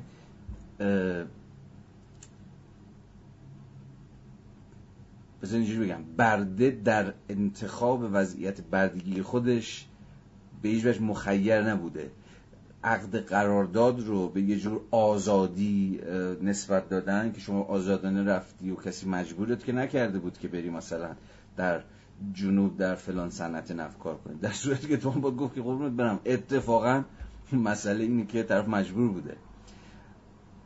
اینجا باید خود کلمه الزام خود کلمه فورس زور و چیزهای شبیه این رو اتفاقا واسازی کرد و نشون که بله کسی بنده رو حل نداد که یا یه جور زور بیرونی و عینی وجود نداشت که من برم در جنوب کار کنم. ولی ما چیزی داریم که حالا از جامعه شناسی به بعد باهاش آشنا شدیم که اسمش بذاریم الزام های ساختاری. الزام های ساختاری که ما رو به موقعیت های پرتاب می‌کنن. ما رو وارد ارزم به حضور شما که مشاغلی موقعیت های جایگاه های پرتاب می‌کنن. که نتیجه یک قدرت الزام آور اتفاقا کاملا ابجکتیوه من خب من کار نکنم چیکار کنم؟ یا مگه من چقدر حق انتخاب دارم اصلا؟ یعنی کسی که کار نکنه کسی که حالا تو وضعیتی که بیکاری مثلا داره بیداد می‌کنه کسی یه روز کار نکنه نمی‌تونه همین بقای خودش حتی فکر بکنه و چیزای شبیه. همه اینها نتیجه فورس هایی است که ممکنه کسی اسلحه پشت سر من نذاشته باشه و من هول نداده باشه که بگه آقا برو اونجا مثلا بشین کار کن. ولی این الزام ها این فورس های ساختاری همه ما رو هل میدن به سمت اینکه وارد موقعیت هایی بشیم که در یک شرایط فرضی آزادانه اصلا حاضر نبودیم که فلان کار رو بکنیم یا بهمان کار رو بکنیم. اصلا ناچاریه. حالا اتفاقا باید این از چیز تصور ساده انگارانی لیبرالی از آزادی رو اتفاقا زد. شما آزادانه اومدی قرار داد بس قربونت. پس الان دیگه از این دهنتو ببند. در که تصوری که باید نقدش کرد و واسازیش کرد خود موقعیت آزادیه. که گفته آزادی وجود داشته؟ انبوهی از الزام ها به شکل روزمره دارن. من و شما رو بمباران می‌کنن و ما رو وادار می‌کنن که کارهایی بکنیم وارد موقعیت هایی بشیم و چیزهای شبیه این که در یک شرایط آزادانی فرضی محال ممکن بود که کسی حاضر باشه تن به چنین موقعیتی بده. حالا اجازه بدید یواشاش میرم دوباره عقب برگردیم به متن. بخونم تا دوباره یادتون بیاد که چی داشتیم می‌گفتیم. برخلاف جامعه بردهداری که در آن نفرین ضرورت واقعیت روشن بود از آن رو که زندگی بردگان هر روز گواه این واقعیت بود که زندگی بردگی است در زمان ما این وضعیت دیگر به تمام و کمال هویدا نیست. و ظاهر نبودنش توجه به آن و یادآوریش را بسیار دشوار کرده است. دقیقا اینجا آرن چی داری میگه؟ اینو یه عنایتی بکنید. تو خود آرنت هم که نه مارکسیست نه تا چپ. حالا یه چپ, چیز لایتی هم حالا داره. یه فراسایی مثلا در ادامه شما خواهید دید. ولی اینجا داره میگه داره میگه ببین یه تو وضعیت بردگی می‌شد بردگی چون بردگی نهاد بود و فلان بود و خیلی راحت می‌شد. نشون داد که آقا این بردگیه دهن یارو داره سرویس میشه. این در واقع تشخیصش خیلی سخت نبود.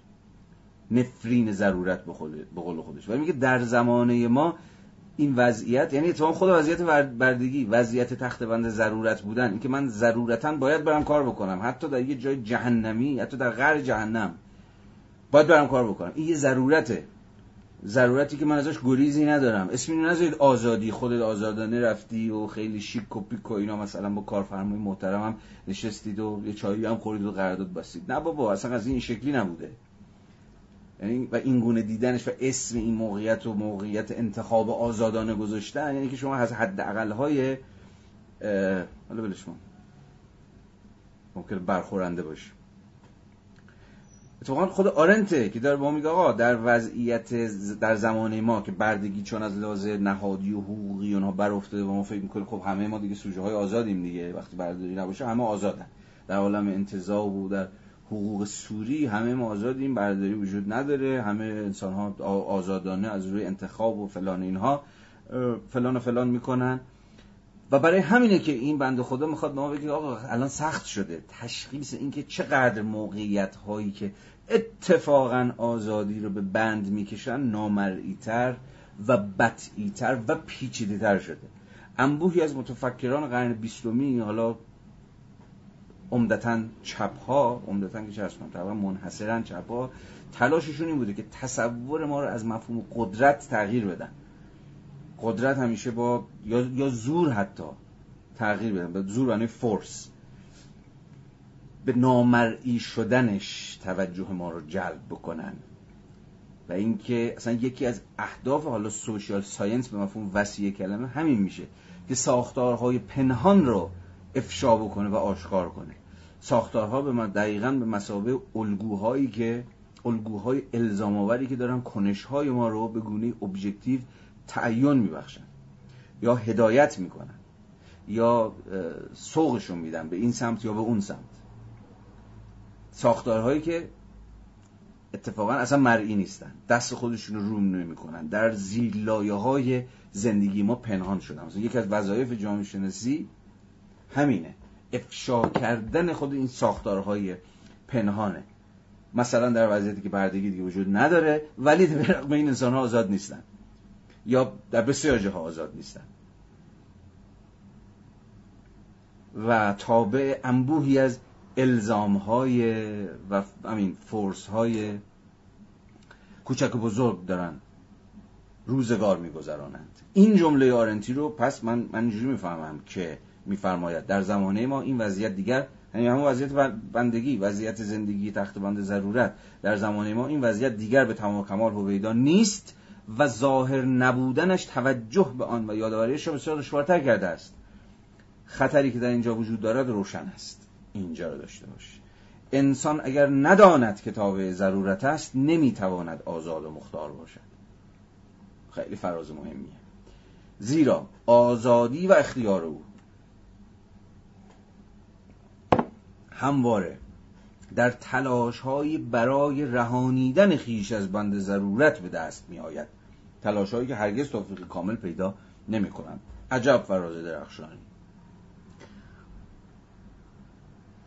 پس به این اعتبار دوباره برگردیم به مثالمون. اعتصاب اخیر در واقع همون لحظه آزادیه.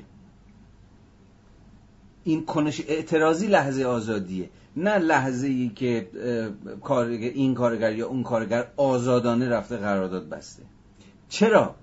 چون آزادی دست کم به این تعبیری که رفیق آرنز داره به کار می‌بره زیرا آزادی و اختیار انسان همواره در تلاشهایش برای رهانیدن خیش از بند ضرورت به دست میآید. یعنی در واقع ما نه با اینجوری بگم نه با لیبرتی بلکه با لیبریشن سر کار داریم. لیبرتی یعنی آزادی. مثلا یه وضعیتی که انگار داده شده آزادی که انگار پیشا پیش هست. نه. همواره چیزی که وجود داره لیبراسیونه یا همون لیبریشنه آزادسازیه. ما همواره با کنش های آزادسازی سر کار داریم.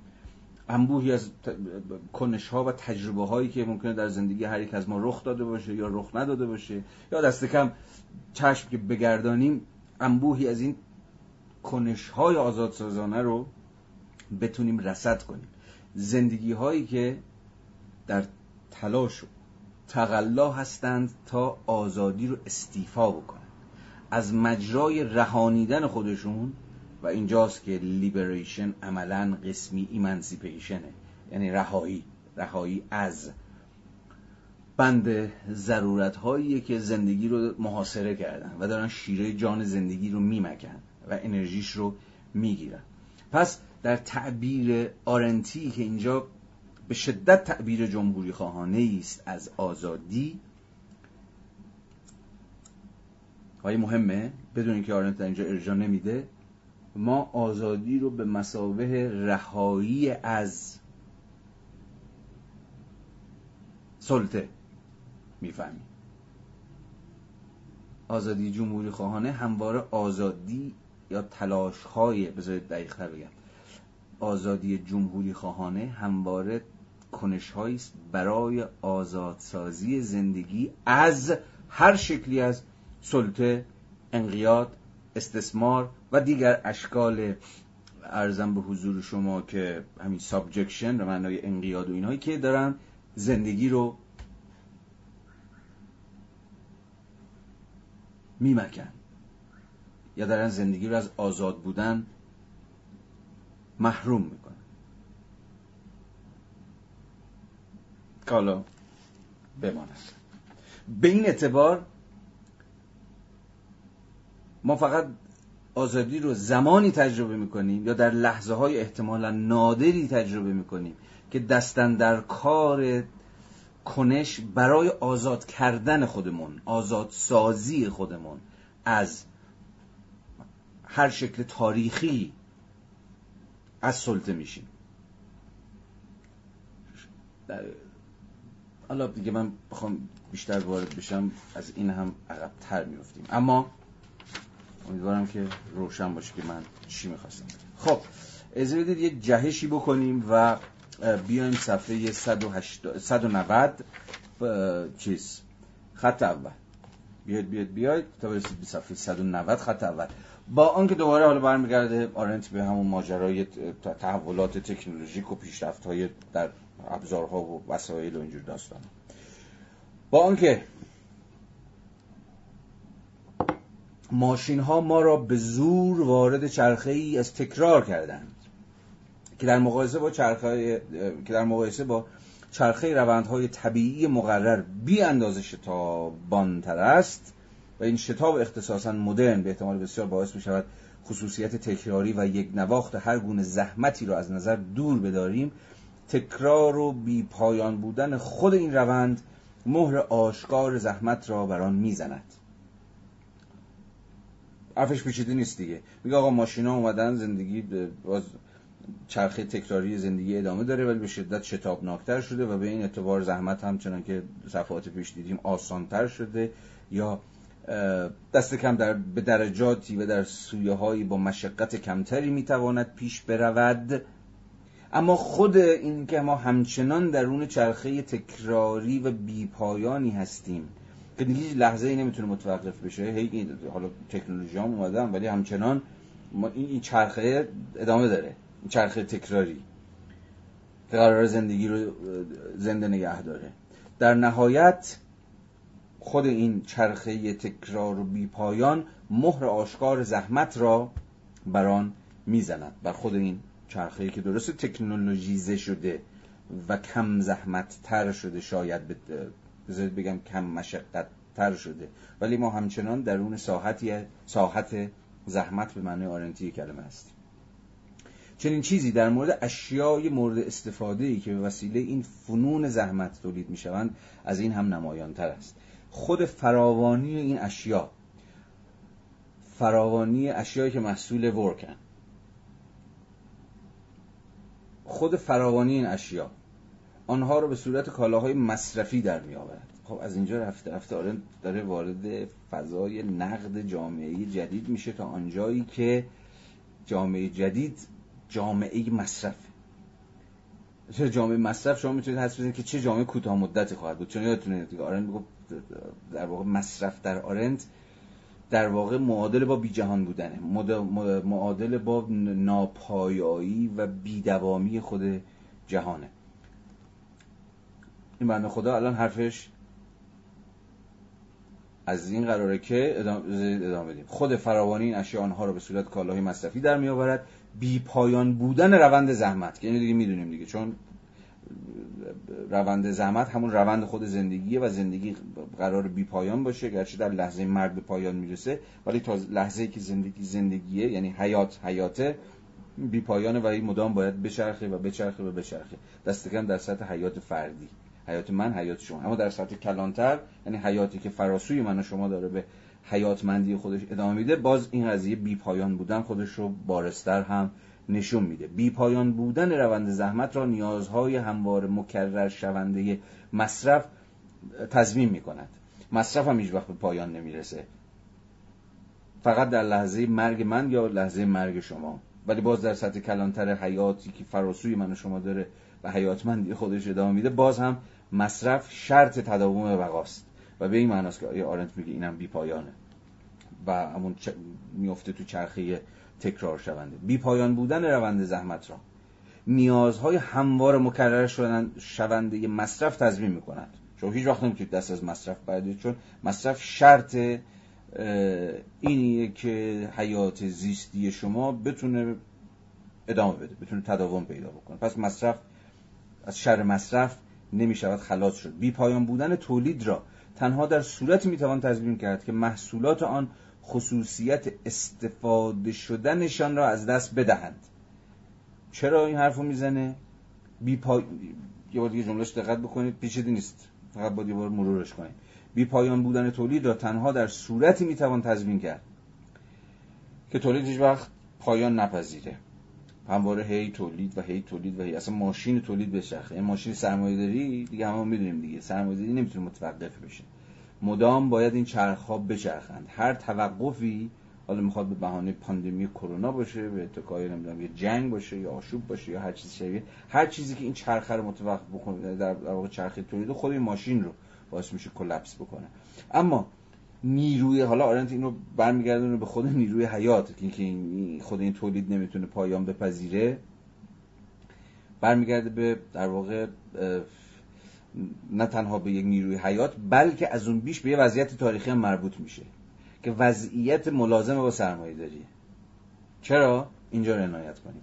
بی پایان بودن تولید را. تنها در صورتی می‌توان تضمین کرد که ماشین تولید هم بچرخه. تنها در صورتی می‌توان تضمین کرد که محصولات آن خصوصیت استفاده شدنشان از دست بدن. باز یادتون باشه بی... که آرنت تمایزی می‌ذاره بین استفاده کردن و مصرف شدن. که دیگه الان باید براتون روشن باشه. مصرف شدن در پیوند با همون چیزشه در پیوند با ارزم به حضور شما که امهای شیء شما که چیزی مصرف کنید اون شیء محو میشه به پایان می‌رسه. به یک معنایی نابود میشه یا حل و جذب میشه. نه؟ و خب این دوباره نیاز به اقلام مصرفی دیگر رو تضمین می‌کنه. ولی استفاده کردن با اون دوام و بقا که ویژگی جهان صناعات بشریه پیوند داره. شما شیر رو مصرف می‌کنید ولی از میز استفاده می‌کنید. مثلا حالا در یه مثالی. میگه که پس اینجوری شد. شرط بی پایان بودن تولید اینه که محصولات تولید خصوصیت استفاده شدنشون از دست بدن. یعنی دیگه دوام بقایی نداشته باشن و هرچه بیشتر به صورت اشیاء مصرفی درآیند. یا به بیان دیگر در صورتی که آهنگ استفاده چنان شتاب سرسام آوری پیدا کند. ببین بازم یادتون باشه آرندی داره تو سال دهه 1950 میگه یعنی در وضعیتی که ما خیلی هنوز فاصله داریم با وضعیت 60 70 سال بعد که همین الان باشه که دیگه همه متقاعد شدن که ارزم به حضور شما هر لحظه در نتیجه انبوهی از تولیدات جدید مدهای جدید و غیره و غیره آهنگ استفاده روند شتابناک بسیار سرسام آوری پیدا کرده که در واقع نتیجهش میشه فرق عینی میان استفاده و مصرف میان دوام نسبی اشیای مورد استفاده و آمد و رفت سریع کالای مصرفی ناچیز میشن. خب دیگه شما رفته رفته دارید می‌رسید به قلب به یا مغز یا به هسته نقد آرنتی نه از موضع مارکسیستی نه از موضع چپ به جامعه مصرفی. یعنی به جلوه جدید سرمایهداری متأخر. که دیگه به قول این بابا اگه بخوام در زبان این بفهمیم دیگه فاصله بین اقلام مصرفی و اشیاء مورد استفاده داره دست میره. یعنی جهان داره وجه جهانمندانه خودش رو از دست میده.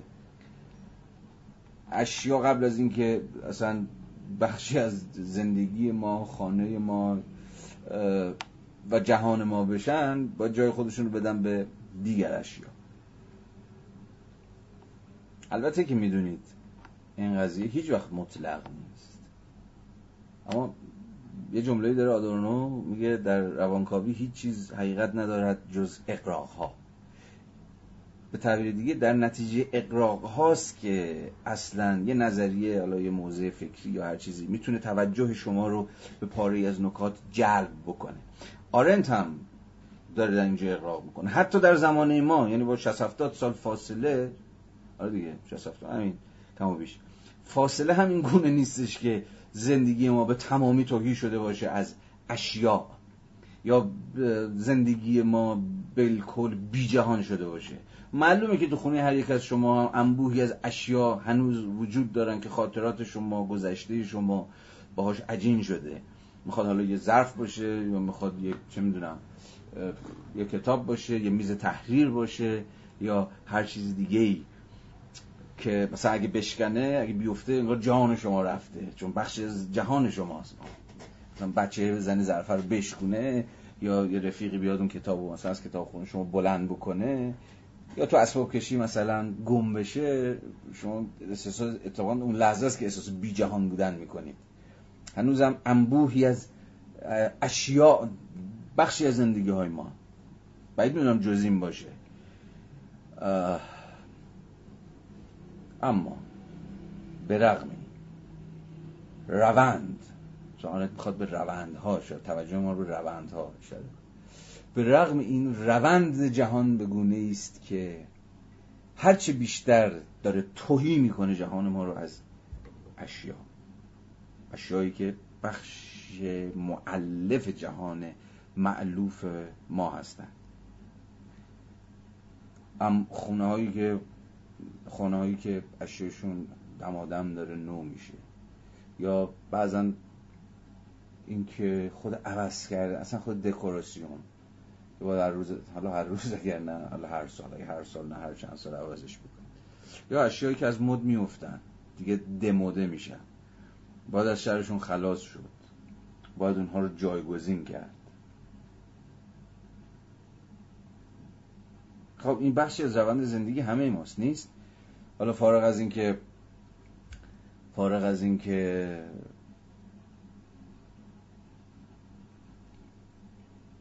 خود این البته نیازمند یه جور ثروته به معنای به معنای قدرت خرید در اینجا چون من که نمی‌تونم که بنده مثلا چون ده سال دیگه احتمالا بیاد خونه من احتمالا این میز همین میز احتمالا این چیه این مثلا؟ چی نداریم اینجا. این آباژور مثلا همون آباژور این لپتاپ مثلا ده سال همین لپتاپه. حالا نه من همه حالا هر کسی.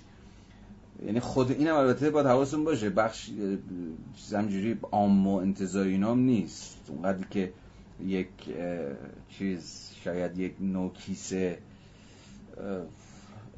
که در بورس زده و برده می‌تونه هر روز اشیای جهانش رو عوض بکنه بنده که نمی‌تونم که یا شما که نمی‌تونید که اینم متفاوت البته. می‌خوام بگم این طبقات یا گروه های اجتماعی مختلف بر حسب تفاوت درآمدهاشون ثروتهاشون این داستان بینشون فرق می‌کنه. اما باز اگر روند کلی رو ببینیم جهان بیش از هر چیز داره با شتاب به سمت جایگزینی استفاده با مصرف پیش میره. اینم یه چپ مثلا مارکسیست نمیگه ها. اینو هانا آرنز داره میگه. کسی که تمام قد روی جهان مدرن وایساده و داره از این جهان مدرن به یه معنایی دست کم. حالا تمام قد که نیستده. ولی به حال آدم آدم مدرنی داره میگه که شاید نسبتاش به سنت لیبرالی خیلی خیلی پررنگتر از نسبت های بسیار کوچیکش با سنت مثلا چپگرایی باشه. ما با نیازمان به تعویز آخش. ما با نیازمان به تعویز هرچه سریعتر اشیای جهانی پیرامونمان دیگر نمی‌توانیم از آنها استفاده کنیم و به دوام ذاتیشان التفات داشته باشیم و آن را حفظ کنیم. بازم میگم اینو آرنت میگه سال 1958 یه بازسازی تاریخی بکنید که مثلا 60 70 سال پیش که ما خیلی هنوز فاصله داشتیم با این جهان مصرفی امروز داره این روند رو تشخیص میده.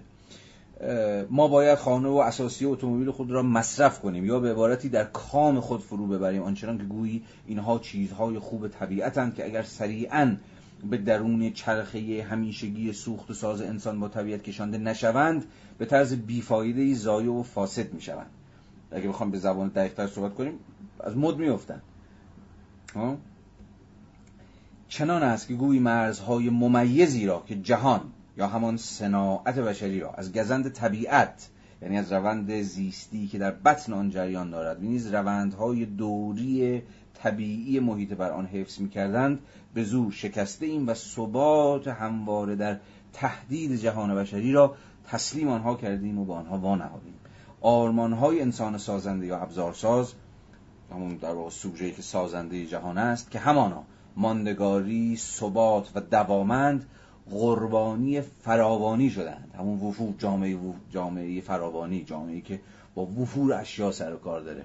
و چون با وفور اشیا سر کار داره باید بیشتر این اشیا رو مصرف بکنیم و این این, این, این شهوت مصرف به زمان آرنتی در واقع معادل با از دست دادن دوام و ثبات و ماندگاری جهان. که مشکلش چیه؟ مشکلش اینه که سوژه می‌سازه که می‌خواد ببله هرچی بیشتر می‌خواد ببله و سیر نمیشه و سیرمونی نداره. و این وسط شاید بخواد یه روزی که همین امروزه همه جهان ببله و دیگری رو ببله شاید خودش رو و کل طبیعت رو و زمین رو از دست بده که از دست داده. بنابراین در اینجا به نظر می‌رسه که یک امکان نقد آرنتی به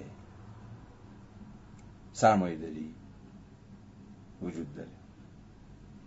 یه جور نقد آرنتی که کم رادیکال نیست و بنیاد توی بنیادهای فلسفی در اتفاق میفته. و به نظرم به ما قابلیت های انتقادی جدی خواهد داد. فلان و فلان قربانی فراوانی شدند که آرمان حیوان زحمتکش است. میگه این فراوانی و وفور و برخوردار و اینا این این آرمان حیوان زحمتکشه. که این الان پیروز شده. آرمان حیوان ابزارساز یا همون انسان ابزارساز رو که می‌خواست جهان رو دوام ببخشه و زمین و طبیعت رو به یک معنایی همون خود جهان رو نگه داره این آرمان از دست رفت. آرمان بقای جهان قربانی آرمان وفور کالاها شد. عنایت می‌کنید؟ ما در جامعه مرکب از زحمتکشان به سر می‌بریم زیرا تنها زحمت است که با سمردهی ذاتیش احتمال دارد موجب فراوانی شود و ما کار را به زحمت بدل ساخته ایم کار را به زحمت بدل ساخته ایم باز همه اون ویژگی که کار داره رو مقایسه کنید با ویژگی های گذرایی که زحمت داره. و ما کار را به زحمت بدل ساخته ایم و آن را به اجزای خوردش تجزیه و متلاشی کردیم تا جایی که کار تن به تقسیمی داده است که در آن فصل مشترکی به نام ساده ترین شکل انجام دادن به دست می آید آن هم به این منظور که مانعی به نام ثبات غیر طبیعی و کاملا جهانی صناعت بشری از سر از سر راه نیروی زحمت بشری که بخشی از طبیعت و شاید حتی قوی ترین نیروی طبیعی است برداشته شود. خب پیچیده نیست و معلومه که این بنده خود چی داره خب عرض می‌کنم که خدمت رفقای ناز و قشنگ صفحه 191 بند 17 این فراز یعنی این بند بند بسیار جذابیه. همه بند جذابن ولی خب این جذابیت دیگری داره. خب اگه با من همراه بشید بخونیم. میفرماید که بند 17 جامعه مصرف کنندگان حالا همه اون چیزی که تا اینجا گفته بود و الان می‌خواد که بستش بده. ببین چی میگه؟ به کرات گفته می شود که ما در جامعه مصرف کنندگان یا جامعه مصرفی به سر می‌بریم. و چون همانطور که دیدیم زحمت و مصرف تنها دو مرحله روندی واحدند یعنی این روند خود حیات که ضرورت زندگی آن را بر آدمی تحمیل می کند و به این معنا بخشی جدای ناپذیر از وضع بشریان این گفته تنها تعبیر دیگری است از اینکه ما در جامعه زحمتکشان به سر می‌بریم. یعنی ببین چجوری از جامعه مصرفی رسید به جامعه زحمتکشان با چه تحلیل منطقی.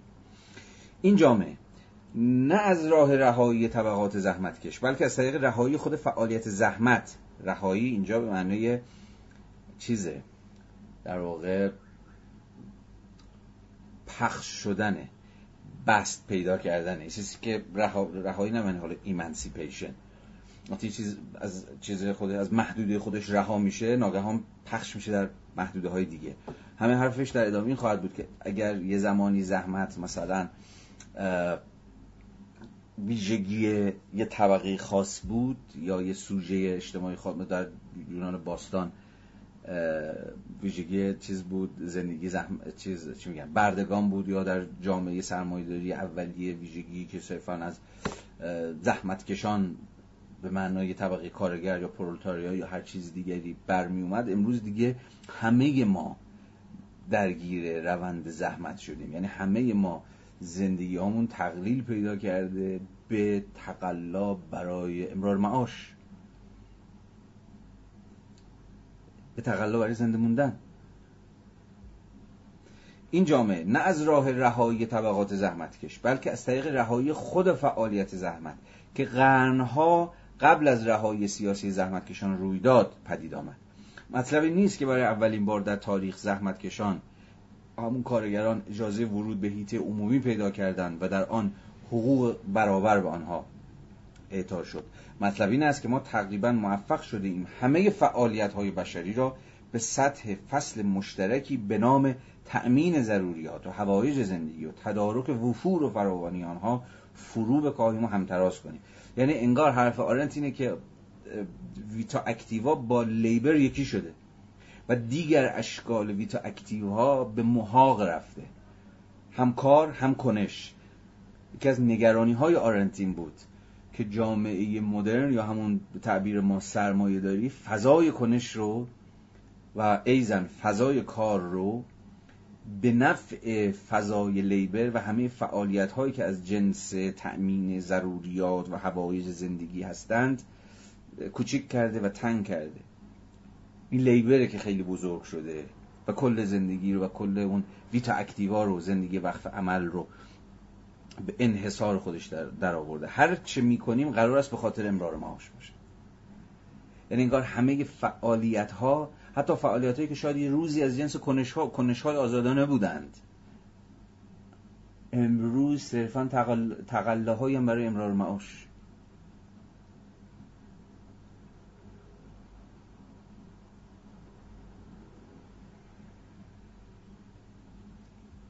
عجب. حکم جامعه همین است. و شمار اف... یعنی حکمی که جامعه صادر می‌کنه. یا حکمی که در واقع بنیان هر جامعه است اینه که همه فعالیت ها از جنس امرار معاشن یعنی خیلی از فعالیت هایی که شاید میگم دیگه یه زمانی چیز بودن قرار نبود ربطی امرار معاش داشته باشن. یا به زبان و امرار معاشی که همواره در جهان جدید گرفتار فرندهای پولی سازی شده دیگه نه؟ اگه باز بخوایم یه زبان یه ذره به زبان امروزی تر صحبت بکنیم امروز حتی معنوی ترین فعالیت ها هم فعالیت های پولیه یا فعالیت برای امرار معاش. امروز انسانی ترین فعالیت ها هم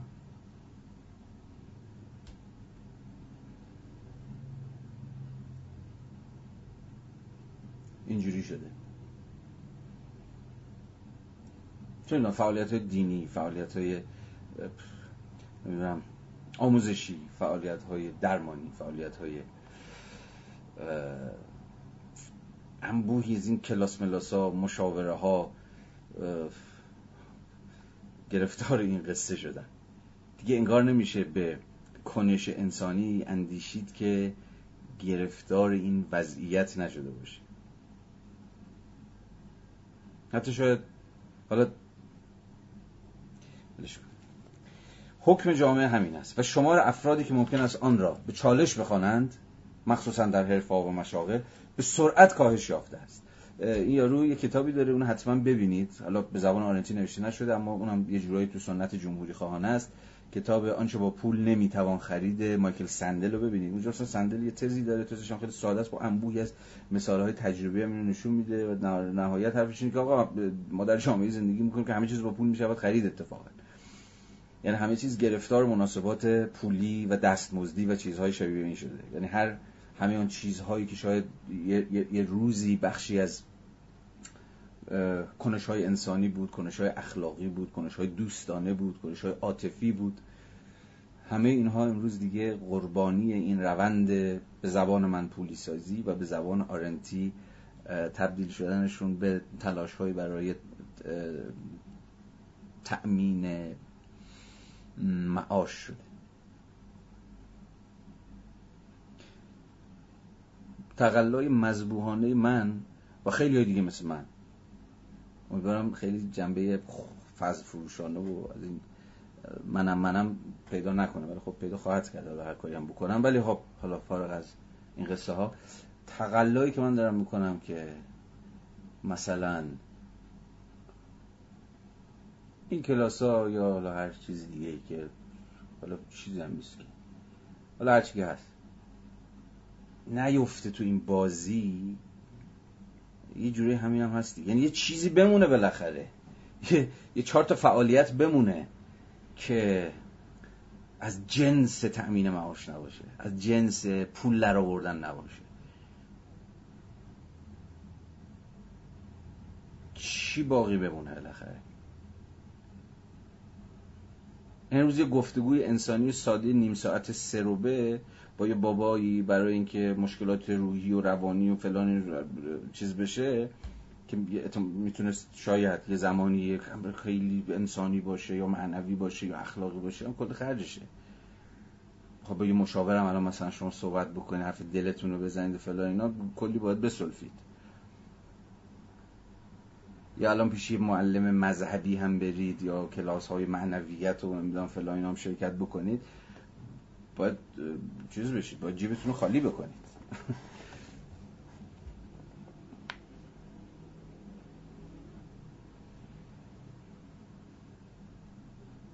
و همینه که رفیقمون میگه که شما افرادی که ممکن است آن را یعنی بازی تبدیل شدن همه چیز به تامین معاش فلان اینها رو به چالش بکشند خیلی کاهش پیدا کرد. تنها استثنایی که جامعه مایل است بپذیرد هنرمند است. که اگر بخواهیم دقیق سخن بگوییم یگان اهل کاری است که در جامعه زحمتکش باقی مانده است. حالا در ادامه هم خواهد گفت که کی گفته باقی مانده است. هنرمندان هم هنرمندان که امروز دیگه مستاق بارز اتفاقا کسانی که اگه باز یه زمانی اون ورک آف آرت و اینجور داستان ها به یه ساحت متعالی اگر اصلا زمانی اینجوری بوده باشه انسانی تعلق داشتن یا یک هنرمند به اتکای خودانگیختگی خودش کار می‌کرد امروز کار هنرمند اون که بفروش. هنر و هنرمندی هم امروز یک وسیله امرار معاشه.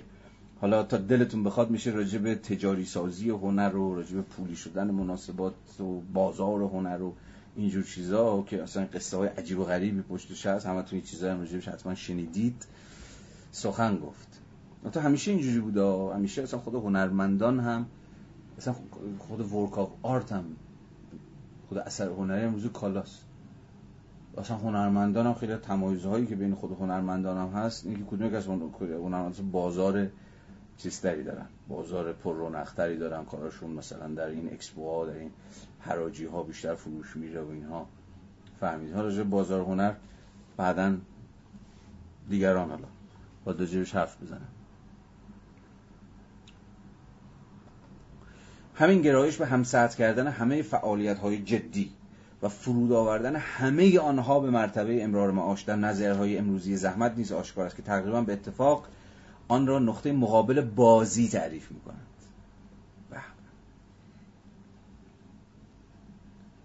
یعنی انگار هر چیزی که با شما نمی‌تونی پول در بیاری باش نمی‌تونی تأمین معاشتو بکنی اون میشه بازی و سرگرمی و و به این معنا بی اهمیت من هفته پیش سوار چیز شدم یه اسنپی شدم که من از یه جایی یه جوونی بود. 26 26 7 سالش بود. و خب سر صحبت باز شد و چیکار می‌کنی چیکار نمی‌کنی؟ و من گفت چقدر در میری؟ مثلا گفتم من مایی مثلا اینقدر تومن در میارم. کار چیه؟ من جامعه خوندم تدریس می‌کنم فلان اینها. و گفت من ماهی با همین ماشین مثلا حالا ادعای خودش با, با این ماشین ماهی 20 25 تومن دارم در میارم و وقتی درآمد منو شنید مثلا یه نگاه خیلی عاقلا در صفی آخه چه حیوانکی به منم انداخت. تا چیز گفتم کاری چی گفتم تدریس و فلان اینا. تایش گفتش که بیا اینم رفتی درس خوندی آخرش هم این. یعنی تصوری که اون داشت نسبت به من که هم خندم گرفته بود هم یه حدی از حس شرمزدگی هم دچارش شدم. این بود که ببین تو زندگی مثل بازی گرفتی ها. یا آموزش و پاموزش و کتاب میشینم می‌خونم. این هایی که خب تو باش نمی‌تونی زندگی تو تعمین بکنی الان هشتت گیر و نویته فلان و بهمان. و این, این, تصور عام ها تصور عامیه که احتمالا خیلی از ما که تو همین حوزه ها داریم میچرخیم این ممکن بارها بارها تو جمع خانواده دوستان دوچاره شده باشیم که وقتی از من می‌پرسن خب چی کار می‌کنی؟ میگم مثلا من میشم کتاب می‌خونم یا کلاس برگزار می‌کنم و از این باز بازی ها دقیقا تصور اینه که خب پس این حل بازیه.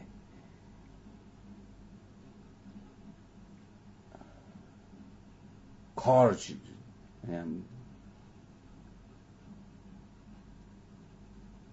یعنی می‌خوام بگم فعالیت هایی که امروز فعالیت هایی که از جنس تأمین معاش نیستن. نمی‌تونن زندگی رو بر بکشن و به بخشی از تولید اقلام مصرفی یا کالایی یا چیزهای شبیه به این دامن بزنن در حکم یه سری فعالیت های حاشیه‌ای فرعی ثانویه اهل بازی تعبیر میشن. نمیشن؟ نتیجه این شده است که تمامی فعالیت های جدی را خیلی جالب فعالیت های جدی و در این حال از چشم جامعه جدید غیر جدی بازیگونه. بدون در نظر گرفتن ثمراتشان زحمت می‌خوانند و هر فعالیتی را که خواه برای زندگی فرد خواه برای روند زندگی جامعه ضرورت ندارد زیل بازی و بازیگوشی جای می‌دهند. به. الان از چشم خیلی چیز همین همین جلسه که الان ما داریم 62 نفر نمی‌دونم با چه انگیزه نشستن تا این وقت شب داریم بحث دنبال می‌کنن. از چشم جامعه نه؟ ضرورتی نداره. چون کتاب می‌خواد که چی بشه؟ برو کار کن برو نون در بیار. چقدر باش پول در میاری؟ به این معنا میشه زیل بازی و بازی, بازی گوشی جای می‌دهند در این نظریه ها که با انعکاس دادن داوری رایج جامعه زحمتکش در سطح نظری این داوری ها شدت و هدت میبخشند به حد افراطی که ذاتی آن است میرسانند حتی کار هنرمند هم باقی نمانده است. خب اینجا خودش هم میگه. دیگه حتی هنرمندم دیگه اهل چیز نیست. حتی هنرمند و کار هنری و اثر هنری و چه می‌دونم هر چیز دیگه هم در چشم جامعه زحمتکشان که همه فعالیت ها رو به سطح زحمت محض تأمین معاش زندگی فرو کاسته. حتی اونم دیگه زندگی هنرمندانه هم باقی نمونده. این کار در بازی حل شده و معنای جهانیش را از دست داده است. احساس می شود که بازی کردن هنرمند همان نقشی را در روند زندگی زحمت کشانه جامعه دارد که تنیس بازی کردن یا پرداختن به سرگرمی و مشغولیتی در زندگی فرد دارد آها اینجا یه چیز دیگه داره میگه. حالا من کار هنر و کار هنرمند و اینا رو به این معنی گفت که اونم الان بخشی از روند جامعه تجاریه. اونم بخشی از گرفتار روند تجاری سازی و پولی سازی و غیر و غیر شد. ولی اینجا داره میگه که در نهایت کار هنرمندم تبدیل شده به یه بازی که معنای جهانیش را از دست داده است. البته به نظر من اینجا چرت میگه. چون که نه تنها بازار هنر رو نمی‌شناسه بلکه به شعن کالای هنری در جامعه جدید هم عنایتی نداره. که حالا بعدا میشه صحبت کرد.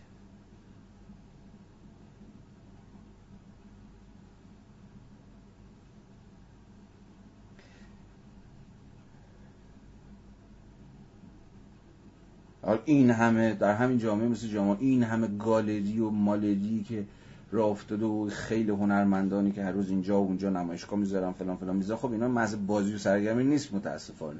اینا من تو ترجمه دادم محض بازی و سرگرمی می بود چون از بازی و سرگرمی اتفاقا باید اعاده حیثیت کرد. در جامعه جدیدی که بازی و سرگرمی رو تو که پول در حتی به رسمیت می‌شناسه ولی اینها محض رضای بند محض رضای خدا این همه شما انبوه گالری های عجیب و غریب در ساختمان های عجیب و غریب با خرج هزینه های عجیب و غریب رو بخشی از یه بازار خیلی پر سوده. یا دست کم بازاری که گرزی سرمایش چشمگیره. حالا چه واقعی باشه چه مثلا در حکم اینجور پولشویی و اینا باشه. حالا اینجا خیلی پیچیده است بس. من نمی‌خوام وارد بحث بازار هنر رو پیچیدگیاش بشم. که محل بحثمون نیست. رهایی زحمت منجر به برابری این فعالیت با سایر فعالیت های ویتا اکتیوا نشده است بلکه سیطره تقریبا بلا منازع آن را در پی داشته است. منظور از امرار معاش هر فعالیتی که ربطی به زحمت ببخشید از منظر امرار معاش هر فعالیتی که ربطی به زحمت نداشته باشد به صورت نوعی سرگرمی در میاد و به این ازش ارزش زدایی میشه. پرت میشه. میشه یه دیگه. هم سرگرمی دیگه. من شوخی و خنده و دوره همی و از این قصه هاست. یعنی باید حواستون باشه که درون چه جامعه زندگی کنه که چگونه بر روی خود فعالیت ها هم قیمت گذاری یا به تعبیر بهتر ارزش, ارزش گذاری می‌کنه. فعالیت های ارزشمند هر چیزی که از جنس تامین معاش بشه هر چی باش پول در آورد برای کلا آفرین چه بچه زرنگی از هر چیزی می‌تونه پول در بیاره. و یه مش احتمالا آدم ساده دل مثلا حتی احمق که دارن بازی بازی می‌کنن دیگه. هنوز بزرگ نشدن. هنوز از زندگی چیز خودشون حتی در تامین ابتداییات معاش خودشون هم موندن. این یادداشت 76 این فصل ببینید در صفحه 216 آره تو می‌رسه نقش سرگرمی در جامعه مدرن مبتنی بر زحمت بسیار برجسته است و ممکن است ریشه تجربی در نظریه های سرگرمی بازی باشد. آنچه مخصوصا در این زمین شایان ذکر است این مطلب است که مارکس کسی که هیچ تصوری از این پیش آمد نداشت انتظار داشت که در آرمان شهر او بحث هفته قبل یادتون باشه. یعنی جامعه فارغ از زحمت همه فعالیت ها به شکلی صورت پذیرند که به نحوه صورت پذیرفتن فعالیت های سرگرم کننده شباهت بسیار نزدیکی دارد. خیلی مهمه. یعنی این آرمان مارکس بود. اون فرازی که از ایدولوژی آلمانی هفته پیش نقد کردیم که به خود آرنت هم نقد کرده بود که می‌خواست بگه در جامعه پسا سرمایه داری که دیگه هیچ کسی با هیچ لیبری یکی نمیشه و ما از تقسیم کار فراتر رفتیم و یه انسانی در طول روز می‌تونه خودش رو درگیر انبوهی از فعالیت ها بکنه بدون اینکه با هیچ یک از این فعالیت ها یکی شده باشه صبح مایی بگیره نمی‌دونم غروب بره نجاری کنه شب مثلا کتاب بخونه و بحث بکنه ها بدون اینکه هیچ کدوم از اینها باشه. در واقع آرنت هم در اینجا میگه و به درستی هم فهمیده که آرمان مارکس این بود که اتفاقا ما جامعه ای داشته باشیم. حالا چقدر دستیافتنی یا غیر دستیافتنی این به گوشه بماند. که خود زندگی و فعالیت هایی که در زندگی داره از ما سر می‌زنه از جنس بازی و سرگرمی باشه. اتفاقا اعاده حیثیت از بازی و سرگرمی. چون اصلا انسان بودن انسان به همین بازی گوشیشه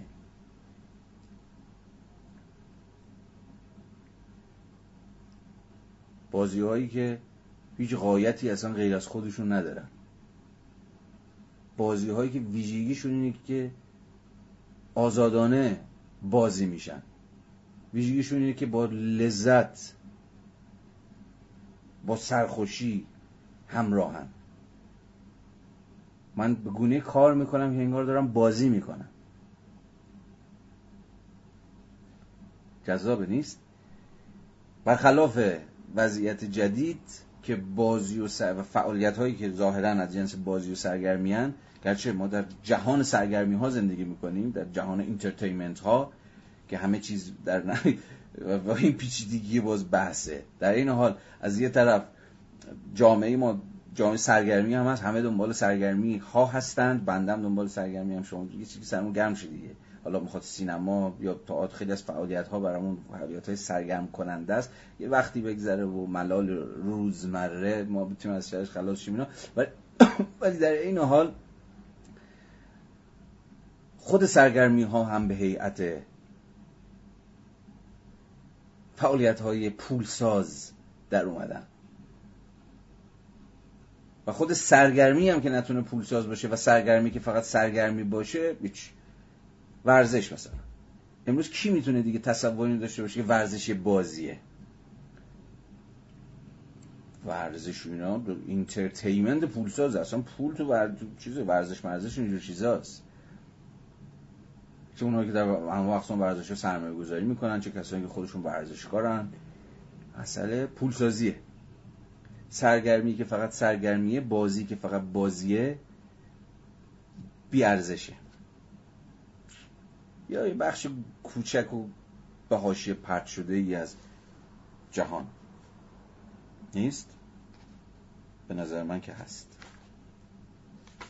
بیاد لطفا صفحه صفحه, صفحه 194 پاراگراف دوم. میفرماید که این خطر که رهایی زحمت در عصر مدرن بازم حواستون باشه رهایی زحمت یعنی انتشارش یعنی فراگیر شدنش. این خطر که رهایی زحمت در عصر مدرن نه تنها آغازگر عصر آزادی برای همگان نشود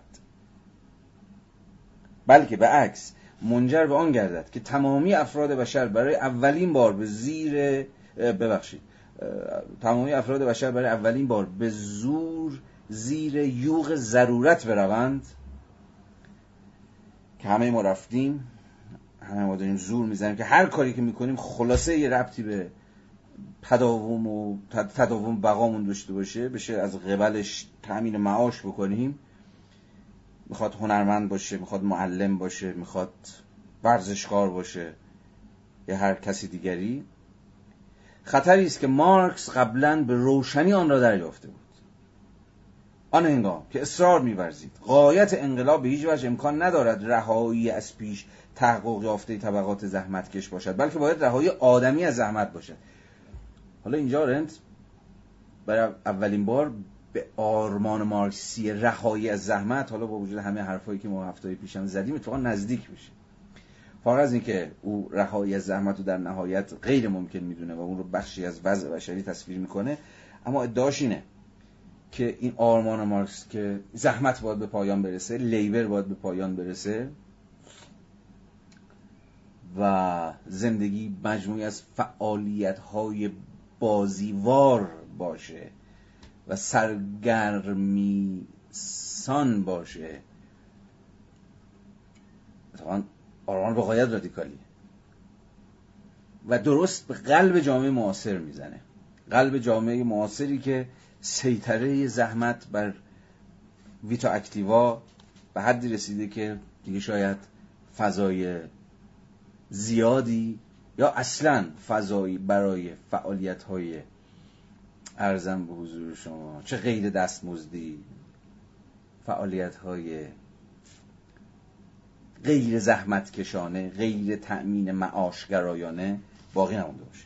در نظر اول این مقصود آغشته به خیال پردازی و یگان عنصر مطلقا خیال پردازانه و معنای اتوپیک یا همون آرمان شهید آموزه مارکس جلوه می کند رهایی از زحمت با ملاک و میزان خود مارکس رهایی ضرورت است. و این نهایتا به معنای رهایی از مصرف نیز هست. یعنی رهایی از سوخت و ساز با طبیعت که همان شرط زندگی بشری است. یادداشت 83 صفحه 218 رو ببینید. شاید اقرار نباشد که بگوییم کتاب سیمون وی. سیمون وی زن در واقع یه الهیدان فرانسوی بود که خب گرایش سوسیالیستی هم داشت و چهره بسیار درخشان و خیره کننده است در تفکر بشری نیمه اول قرن بیستم که چند تا از هم به فارسی ترجمه شده. به شاید اقرار نباشد که بگوییم کتاب سیمون وی به نام وضع کارگری یگانه کتاب در میان انبوه نوشته های راجع به مسئله زحمت است که بدون تعصب و احساساتی شدن به این مسئله می‌پردازه. وی برای دفتر یادداشت‌های روزانش که در آن روز به روز تجربه هایش در کارخانه ای را می این سطر هومر را به عنوان شعار برگزید. بسی برخلاف میل خودت زیرا ضرورت با قدرت بیشتری بر تو واقع است.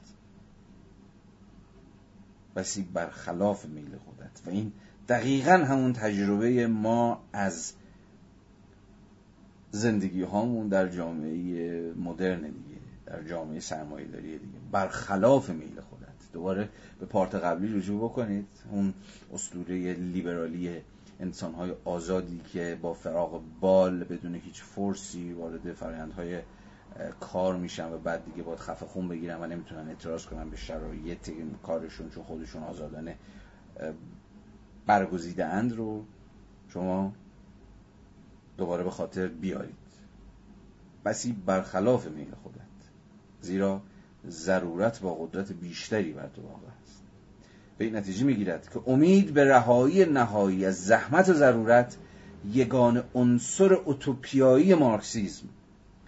و این دقیقا همون عنصری که در مارکسیزم هر چقدر اوتوپیک هر چقدر شما بگو که بعید و دست نیافتنی به نظر من باید نگرش داشت. یگان عنصر خیال پردازانی اوتوپیک مارکسیزم و در این حال محرک واقعی همه آن جنبش های کارگری انقلابی است که از مارکس الهام گرفتن. این امید همان افیون توده هاست که از نظر مارکس وصف دین بود.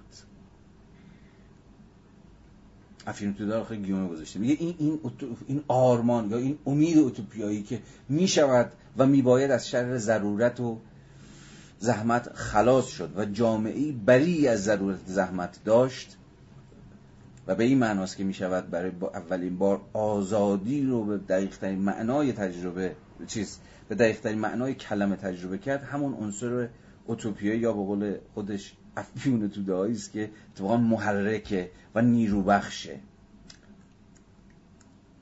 و به این معناست که اصلا مارکسیزم رو باید به مسابه جنبشی که آزادی در بطنشه. و اتفاقا نیروی پیشورندش خواست آزادیه. فهمید؟ خواست آزادی مسئله لیبراسیون. همون تعبیری که در پارت قبل به کار آوردم. رهایی از هر شکلی از سلطه‌ای که زندگی رو تختبند لیبر می‌کنه و ضرورت می‌کنه. اون هم لیبر از خود بیگانه ای که از خود بیگانه ای که من درش خود را نمیابم بلکه خودم رو به مسابه یک عنصر مقهور تحت انقیادی که باید برای دیگری کار بکنه و از قدرت های خودش جدا افتاده و بیگانه شده می‌فهمه. با این حال پیشرفت های دهه اخیر و به امکاناتی که از طریق پیشرفت بیشتر خودکاری با شده شده است به ما حق می‌دهد که از خود بپرسیم آیا آرمان شهر دیروز به واقعیت فردا بدل نخواهد شد؟ یعنی در نتیجه این خودکارسازی اتوماسیون همین تکنولوژی هایی که هر روز داره سرکلشون پیدا میشه آیا در همون چیزی است که آرمان شهر مارکسی تا می‌تونه محقق کنه و ما از شهر زحمت خلاص بکنه؟ ماشین ها زحمت بکشن. حالا اونا که زحمت نمی‌کشن. وجه زحمت کشانه زندگی ما رو بر دوش و بر عهده بگیرن. به طوری که سرانجام از رنج و مشقت ذاتی چرخی زیستی که زندگی بشر به نیروی محرک آن وابسته است تنها تقلای زحمت باقی بماند. با این حال حتی این آرمان شهر نمی‌تواند آن بیسمری جهانی را که در ذات روند زندگی است تغییر در دو مرحله ای که چرخه پیوسته در تکرار حیات زیستی یا بیولوژیک باید با آنها باید از آنها عبور کند یعنی مراحل زحمت و مصرف ممکن است نسبتشان را تا حدی نسبتشان را حتی به حدی تغییر دهند که تقریبا کل نیروی زحمت بشری صرف مصرف شود. در یه اتوماسیون ممکنه که به یه جایی برسه که کل اون نیروی بشری حیات فقط صرف مصرف بشه نه زحمت. زحمت رو بیفته رو دوش ماشین ها بیفته رو دوش اون های خودکارسازی و تنها چیزی که باقی بمونه خود کل نیروی زحمت بشری صرف مصرف شود. همراه با پیش آمدن مسئله اجتماعی مهم فراغت که اساسا عبارت است از اینکه چگونه مجال کافی برای تحلیل رفتن روزانه توش و توان فراهم کنیم تا قابلیت مصرف دست نخورده بماند میگه در این صورت اگر این اتوماسیون اونقدر جدی بشه که دیگه زحمت بی‌معنا بشه یا زحمت اونقدر تقلیل پیدا بکنه و حالا غیره و غیره یه مسئله پیش میاره و اون مسئله فراغته. خب حالا دیگه فراغت. حالا زمان کاری که هی کوتاه شده هی کوتاه شده ای بسا شاید روزی صفر بشه یا اونقدر کوتاه بشه که دیگه اصلا به چشم نیاد. و اینجاست که سرکله چیزی به فراغت پیدا میشه. اون چیزی که شاید آرمان مارکس بود. گفتیم بارها و بارها که مارکس آزادی رو به مسابقه فراغت از کار و ضرورت و اینها همون لیبر و اینها می‌فهمید دیگه که فراغت سرکلش پیدا بشه حالا آرنت در نهایت بدبینی ببینید چگونه حمله می‌کنه به این تست. مصرف راحت و بی زحمت ویژگی بلندگی حیات زیستی یا بیولوژیک را نه تغییر بلکه تنها افسایش می‌دهد. دیگه وقتی زندگی از شر لیبر به فرض خلاص بشه یا لیبر کوچکتر بشه و سهم هرچه ناچیستری از زندگی رو به خودش اختصاص بده اون موقع کل زندگی وارد ساحت آن چیزی که از روند حیات زیستی باقی میمونه همون مصرف گرایی است. مصرف ضروری که باید تحت هر شرایطی اتفاق بیفته. حالا این میگه که مصرف راحت و بی زحمت که ویژگی جامعه فراوانی دیگه جامعه وفوره. جامعه که دیگه قد داره کالاها و اقلام مصرفی تولید می‌کنه اونم در نهایت سادگی و اینها. ویژن با حواستون باشه که این بازم از زمینه تاریخی حرف آرنت مهمه. این چنین تصوری وجود داشت که جامعه بعد از جنگ حالا به دلایل بسیار زیادی داره میره به سمت جامعه وفور و فراوانی که دیگه ارزم به حضور شما جامعه داره از فرط این وفور و فراوانی میترکه و در این حال دیگه نیازی به اونقدر زیاد کار کردن و فلان ها وجود نداره. هی زمان کار کاهش پیدا می‌کنه هی زمان فراغت گنده تر میشه و به این معنا فضای بیشتری برای مصرفگرایی فراهم خواهد شد. هنوز ما کم و بیش درون چنین جامعه زندگی می‌کنیم. اما با حالا هزار و یک ملاحظه ای که ویژگی دوران ها به ویژه ویژگی دوران متأخر داری بحران زده است. که دیگه اون خوشبینی های ما رو به اون جامعه فراوانی و فلان و فلان که دیگه نگرانی برای کمبود برای فقر و برای چیزهای شبیه به این نداره تا حدی ما دیگه با اون خوشبینی ها همراه نیستیم. ولی به هر صورت با همین مفروض آرنتی بریم جلو. مصرف راحت بی زحمت ویژگی بلندگی حیات بیولوژیک را نه تغییر بلکه تنها افزایش می‌دهد. یه جامعه مصرفی یه جامعه بلند است. و, و این شهوت بلعیدن رو هی بیشتر و بیشتر بهش بالا پر میده. تا اینکه نوع بشری کاملا رهیده از غل و زنجیر رنج و تقلا آزاد باشد که سرتاسر سر جهان را مصرف کند. ببین حتی چقدر بدبینه به اینکه همه اینا بشود و لیبر کم بشه و اتوماسیون جاشو بگیره و جامعه و فراوانی از را برسد و فلان و فلان. سر کله نوع بشری پیدا خواهد شد. کاملا رهیده از غل و زنجیر رنج و تقلا که آزاد است تا سراسر جهان را مصرف کند و هر آنچه را می‌خواهد به مصرف برساند. این انسان رو یا این نوع بشر رو باستولید می‌کنه این وضعیت. این که شمار چیزهایی که روز به روز و ساعت به ساعت در روند زندگی چنین جامعه پدیدار و ناپدید می‌شوند چه اندازه است؟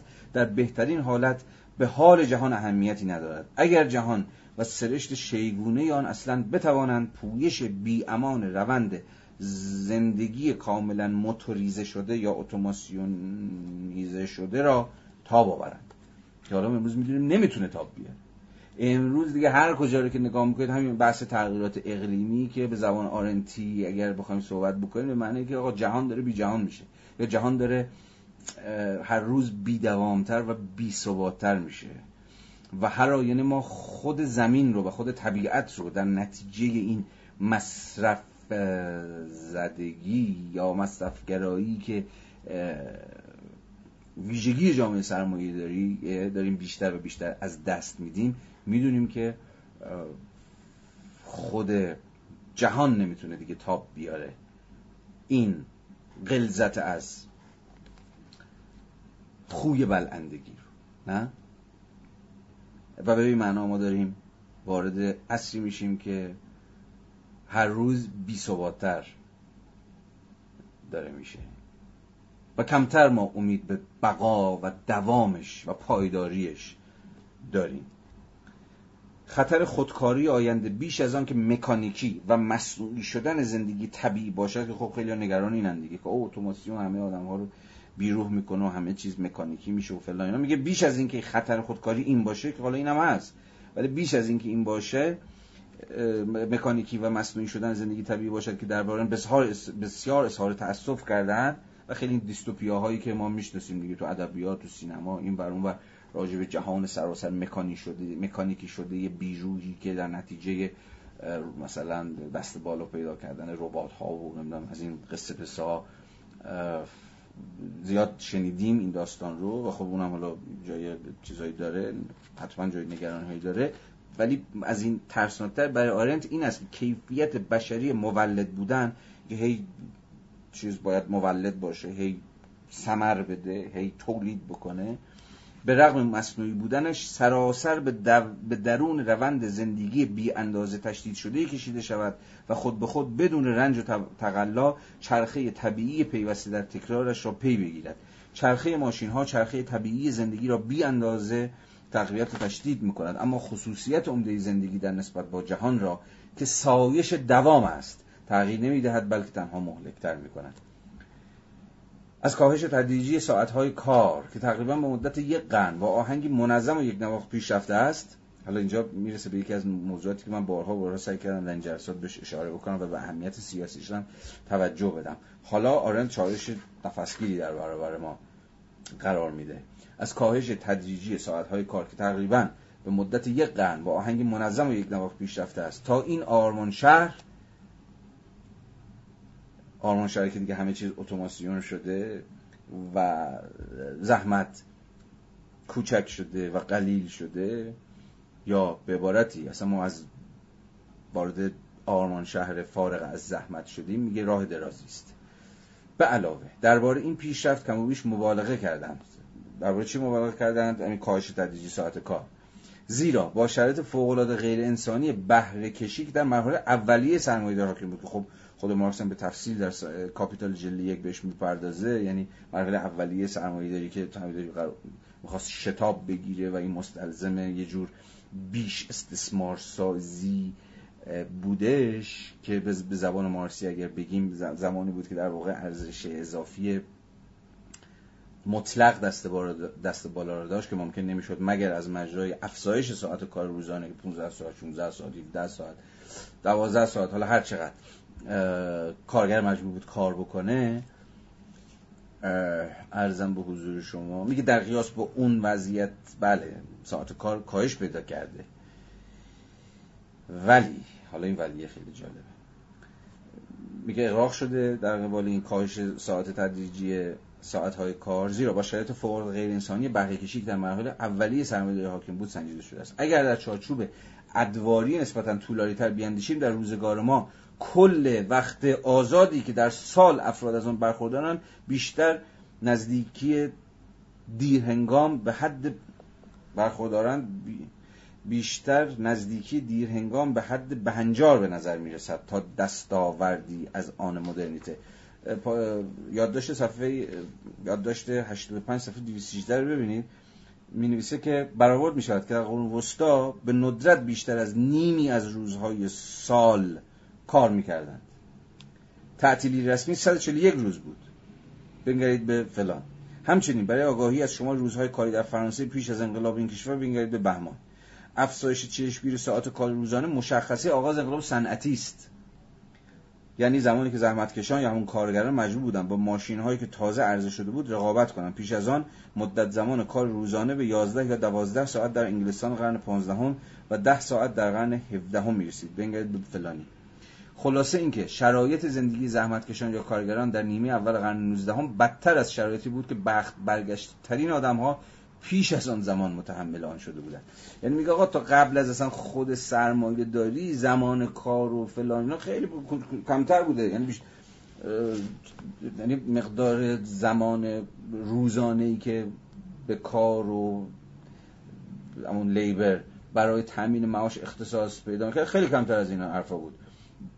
درباره میزان پیشرفتی که در زمان ما به دست آمده است معمولا اقراق می شود زیرا به واقع آن را با اصری بسیار تاریک میسنجیم. یعنی همون سرمایه‌داری اولیه که چون 15 ساعت ممکن بود یکی کار بکنه. به طور مثال ممکن است متوسط عمر در متمدن ترین کشورهای امروز تنها با متوسط عمر در برخی کشورهای اصل باستان مطابقت کند. البته حقیقت امر را نمی‌دانیم اما تعمل درباره سن مرگ در سرگذشت افراد مشهور ما را به این گمان برمیانگیزد. که میگه در باستان افراد مشهور که ما سنشون رو می‌دونیم و اینها کم بیش متوسط مثل متوسط امروز عمر می‌کنن 70 80 سال مثلا. حالا از این قضیه که بگذاریم نکته جالبی رو داره آرنت بهش اشاره می‌کنه. میگه درسته که همین تلاش های ریز درشت وجود داشته که ساعت کار کاهش پیدا بکنه و کاهش هم واقعا پیدا کرده. از 15 ساعت مثلا شد 10 ساعت 10 ساعت شده 8 ساعت. تو با جامعه به جامعه فرق می‌کنه از صنعت به صنعت فرق می‌کنه نه؟ اما جدا از این میگه اگر با دورانهای قبل تر بسنجیم اتفاقا در جامعه جدید زمان بیشتری رو ما اختصاص میدیم به کار. و ورکینگ دی ما خیلی طولانی تر شده.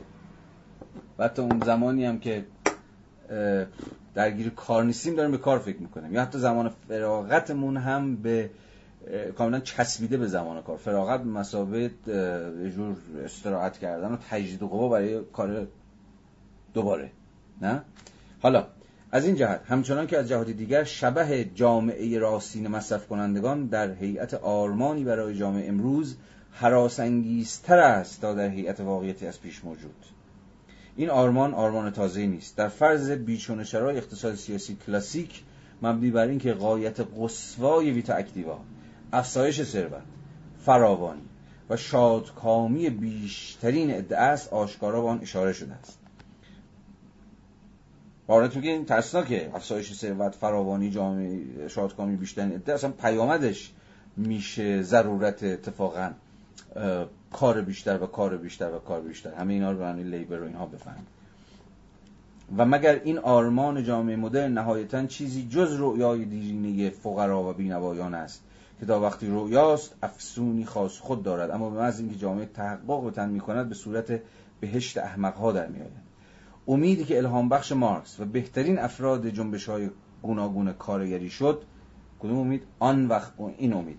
آن وقت آزادی که سرانجام آدمیان را از قید ضرورت میرهانید و حیوان زحمتکش را زایا و مولد می‌کرد.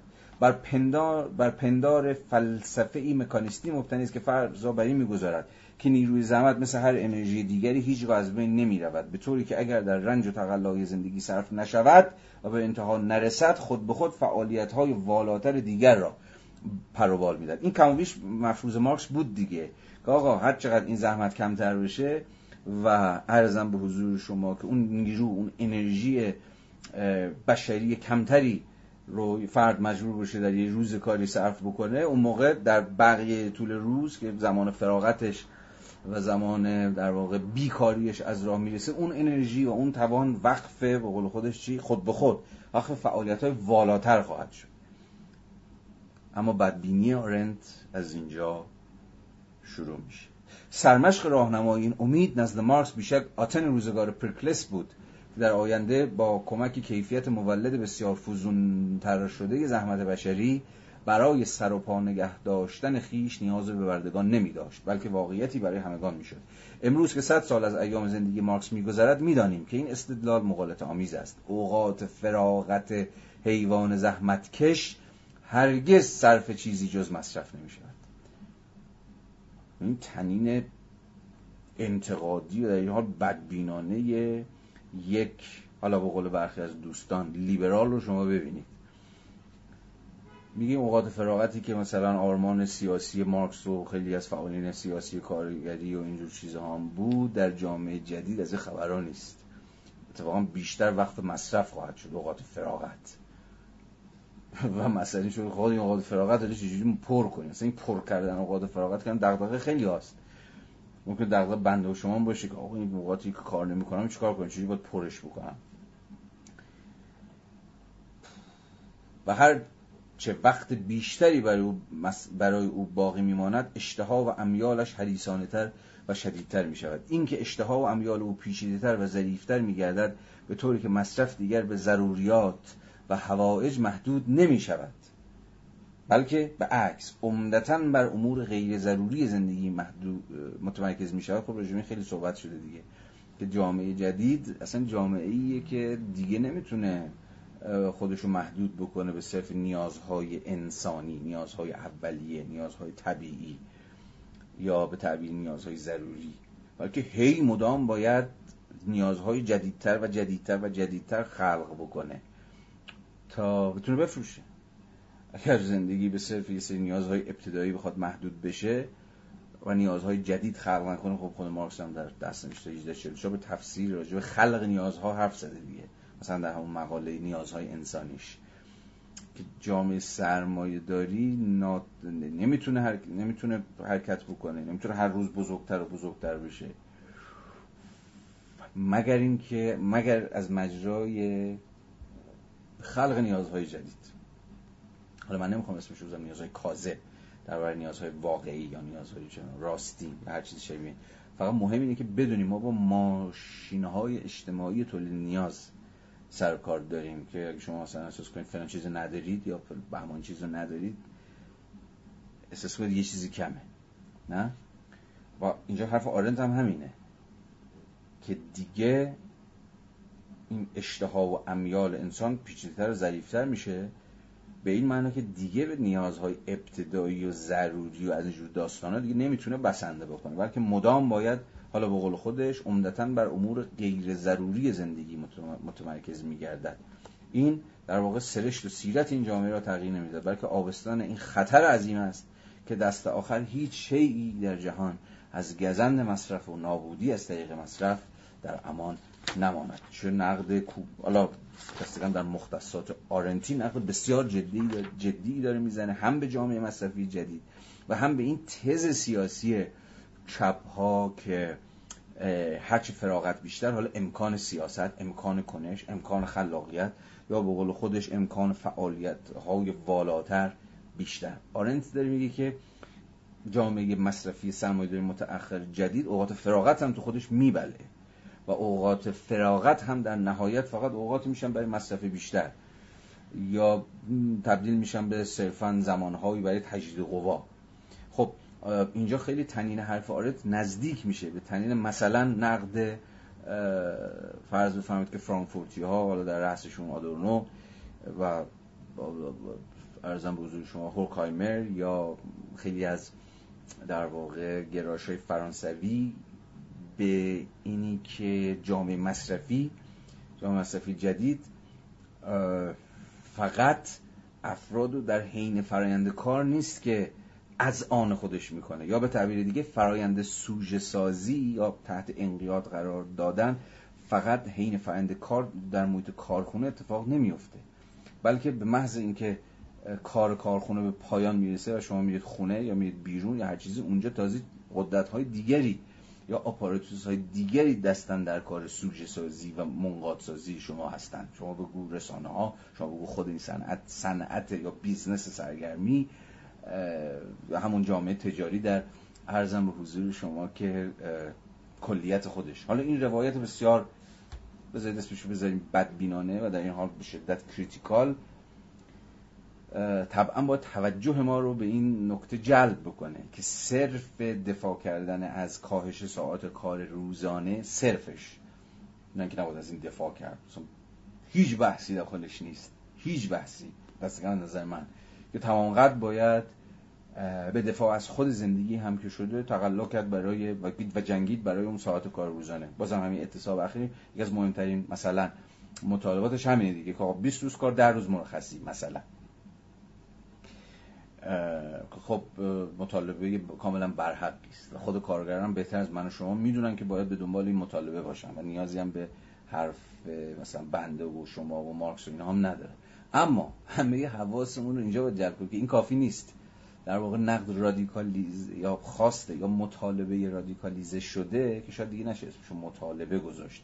چون طرف مطالبه ای نداره به این معناست که خود اون فراغت هم به خودی خود ضرورتا معادل با سیاسی شدن نیست. یعنی من هر چقدر کمتر کار بکنم خب اونجا دیگه می‌تونم وارد قلم روی خلاقانه و خودانگیخته کنش های سیاسی یا همبستگی یا چیزهای شبیه این باشن خیلی راحت اوقات فراغت می‌تونه خودش مصرف بشه. خودش می‌تونه هرز بره یا هر چیزی شبیه این. اینجا دیگه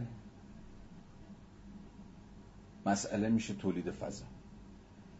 که تا چه پایه سوژه ها این قدرت رو پیدا می‌کنن که فضا زمانهای از آن خود تولید می‌کنن یا فضا زمانهاشون رو بدزدن یا باز تصاحب بکنن از زمان سرمایه از زمان از, از دست رسانه ها بیرون بکشن از دست با صنعت سرگرمی بیرون بکشن از با قول آرنت از اون وضع مصرفگرایی بیرون بکشن و فضا زمانهای خلاقانه خودشون رو بسازن.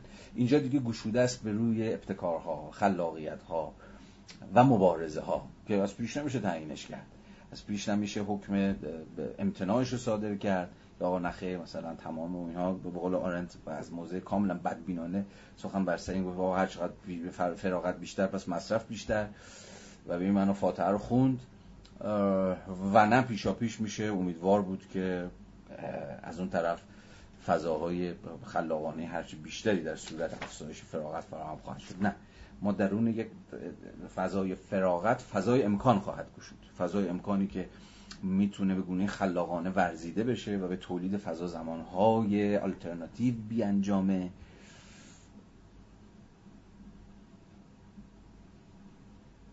که می‌تونه هر فضا زمانی باشه با هر سن فعالیت از کتاب خوندن دور هم بودن به تشکیلات سیاسی را انداختن. یا هر چیز دیگه شبیه این. و در این حال هم امکانی است که می‌تونه رو به زوال و پراکندگی و صرفا مصرف داشته باشه. خب اجازه بدید دیگه فصل سوم رو پایان یافته فرض بگیریم و در اینجا جلسه امشب رو خب خیلی هم طول کشید به پایان ببریم. مرسی از دوستانی که تا الان تحمل کردن و بحث پی گرفتن. امیدوارم که خسته نشده باشید یا اگرم خسته شدید حداقل بحث براتون تعمل برانگیز بوده باشه خب این از فصل سوم. ما از هفته بعد طبعا ادامه میدیم میریم سراغ فصل ورک. مرسی شب همگی بخیر. خوب بخوابید. تا بعد.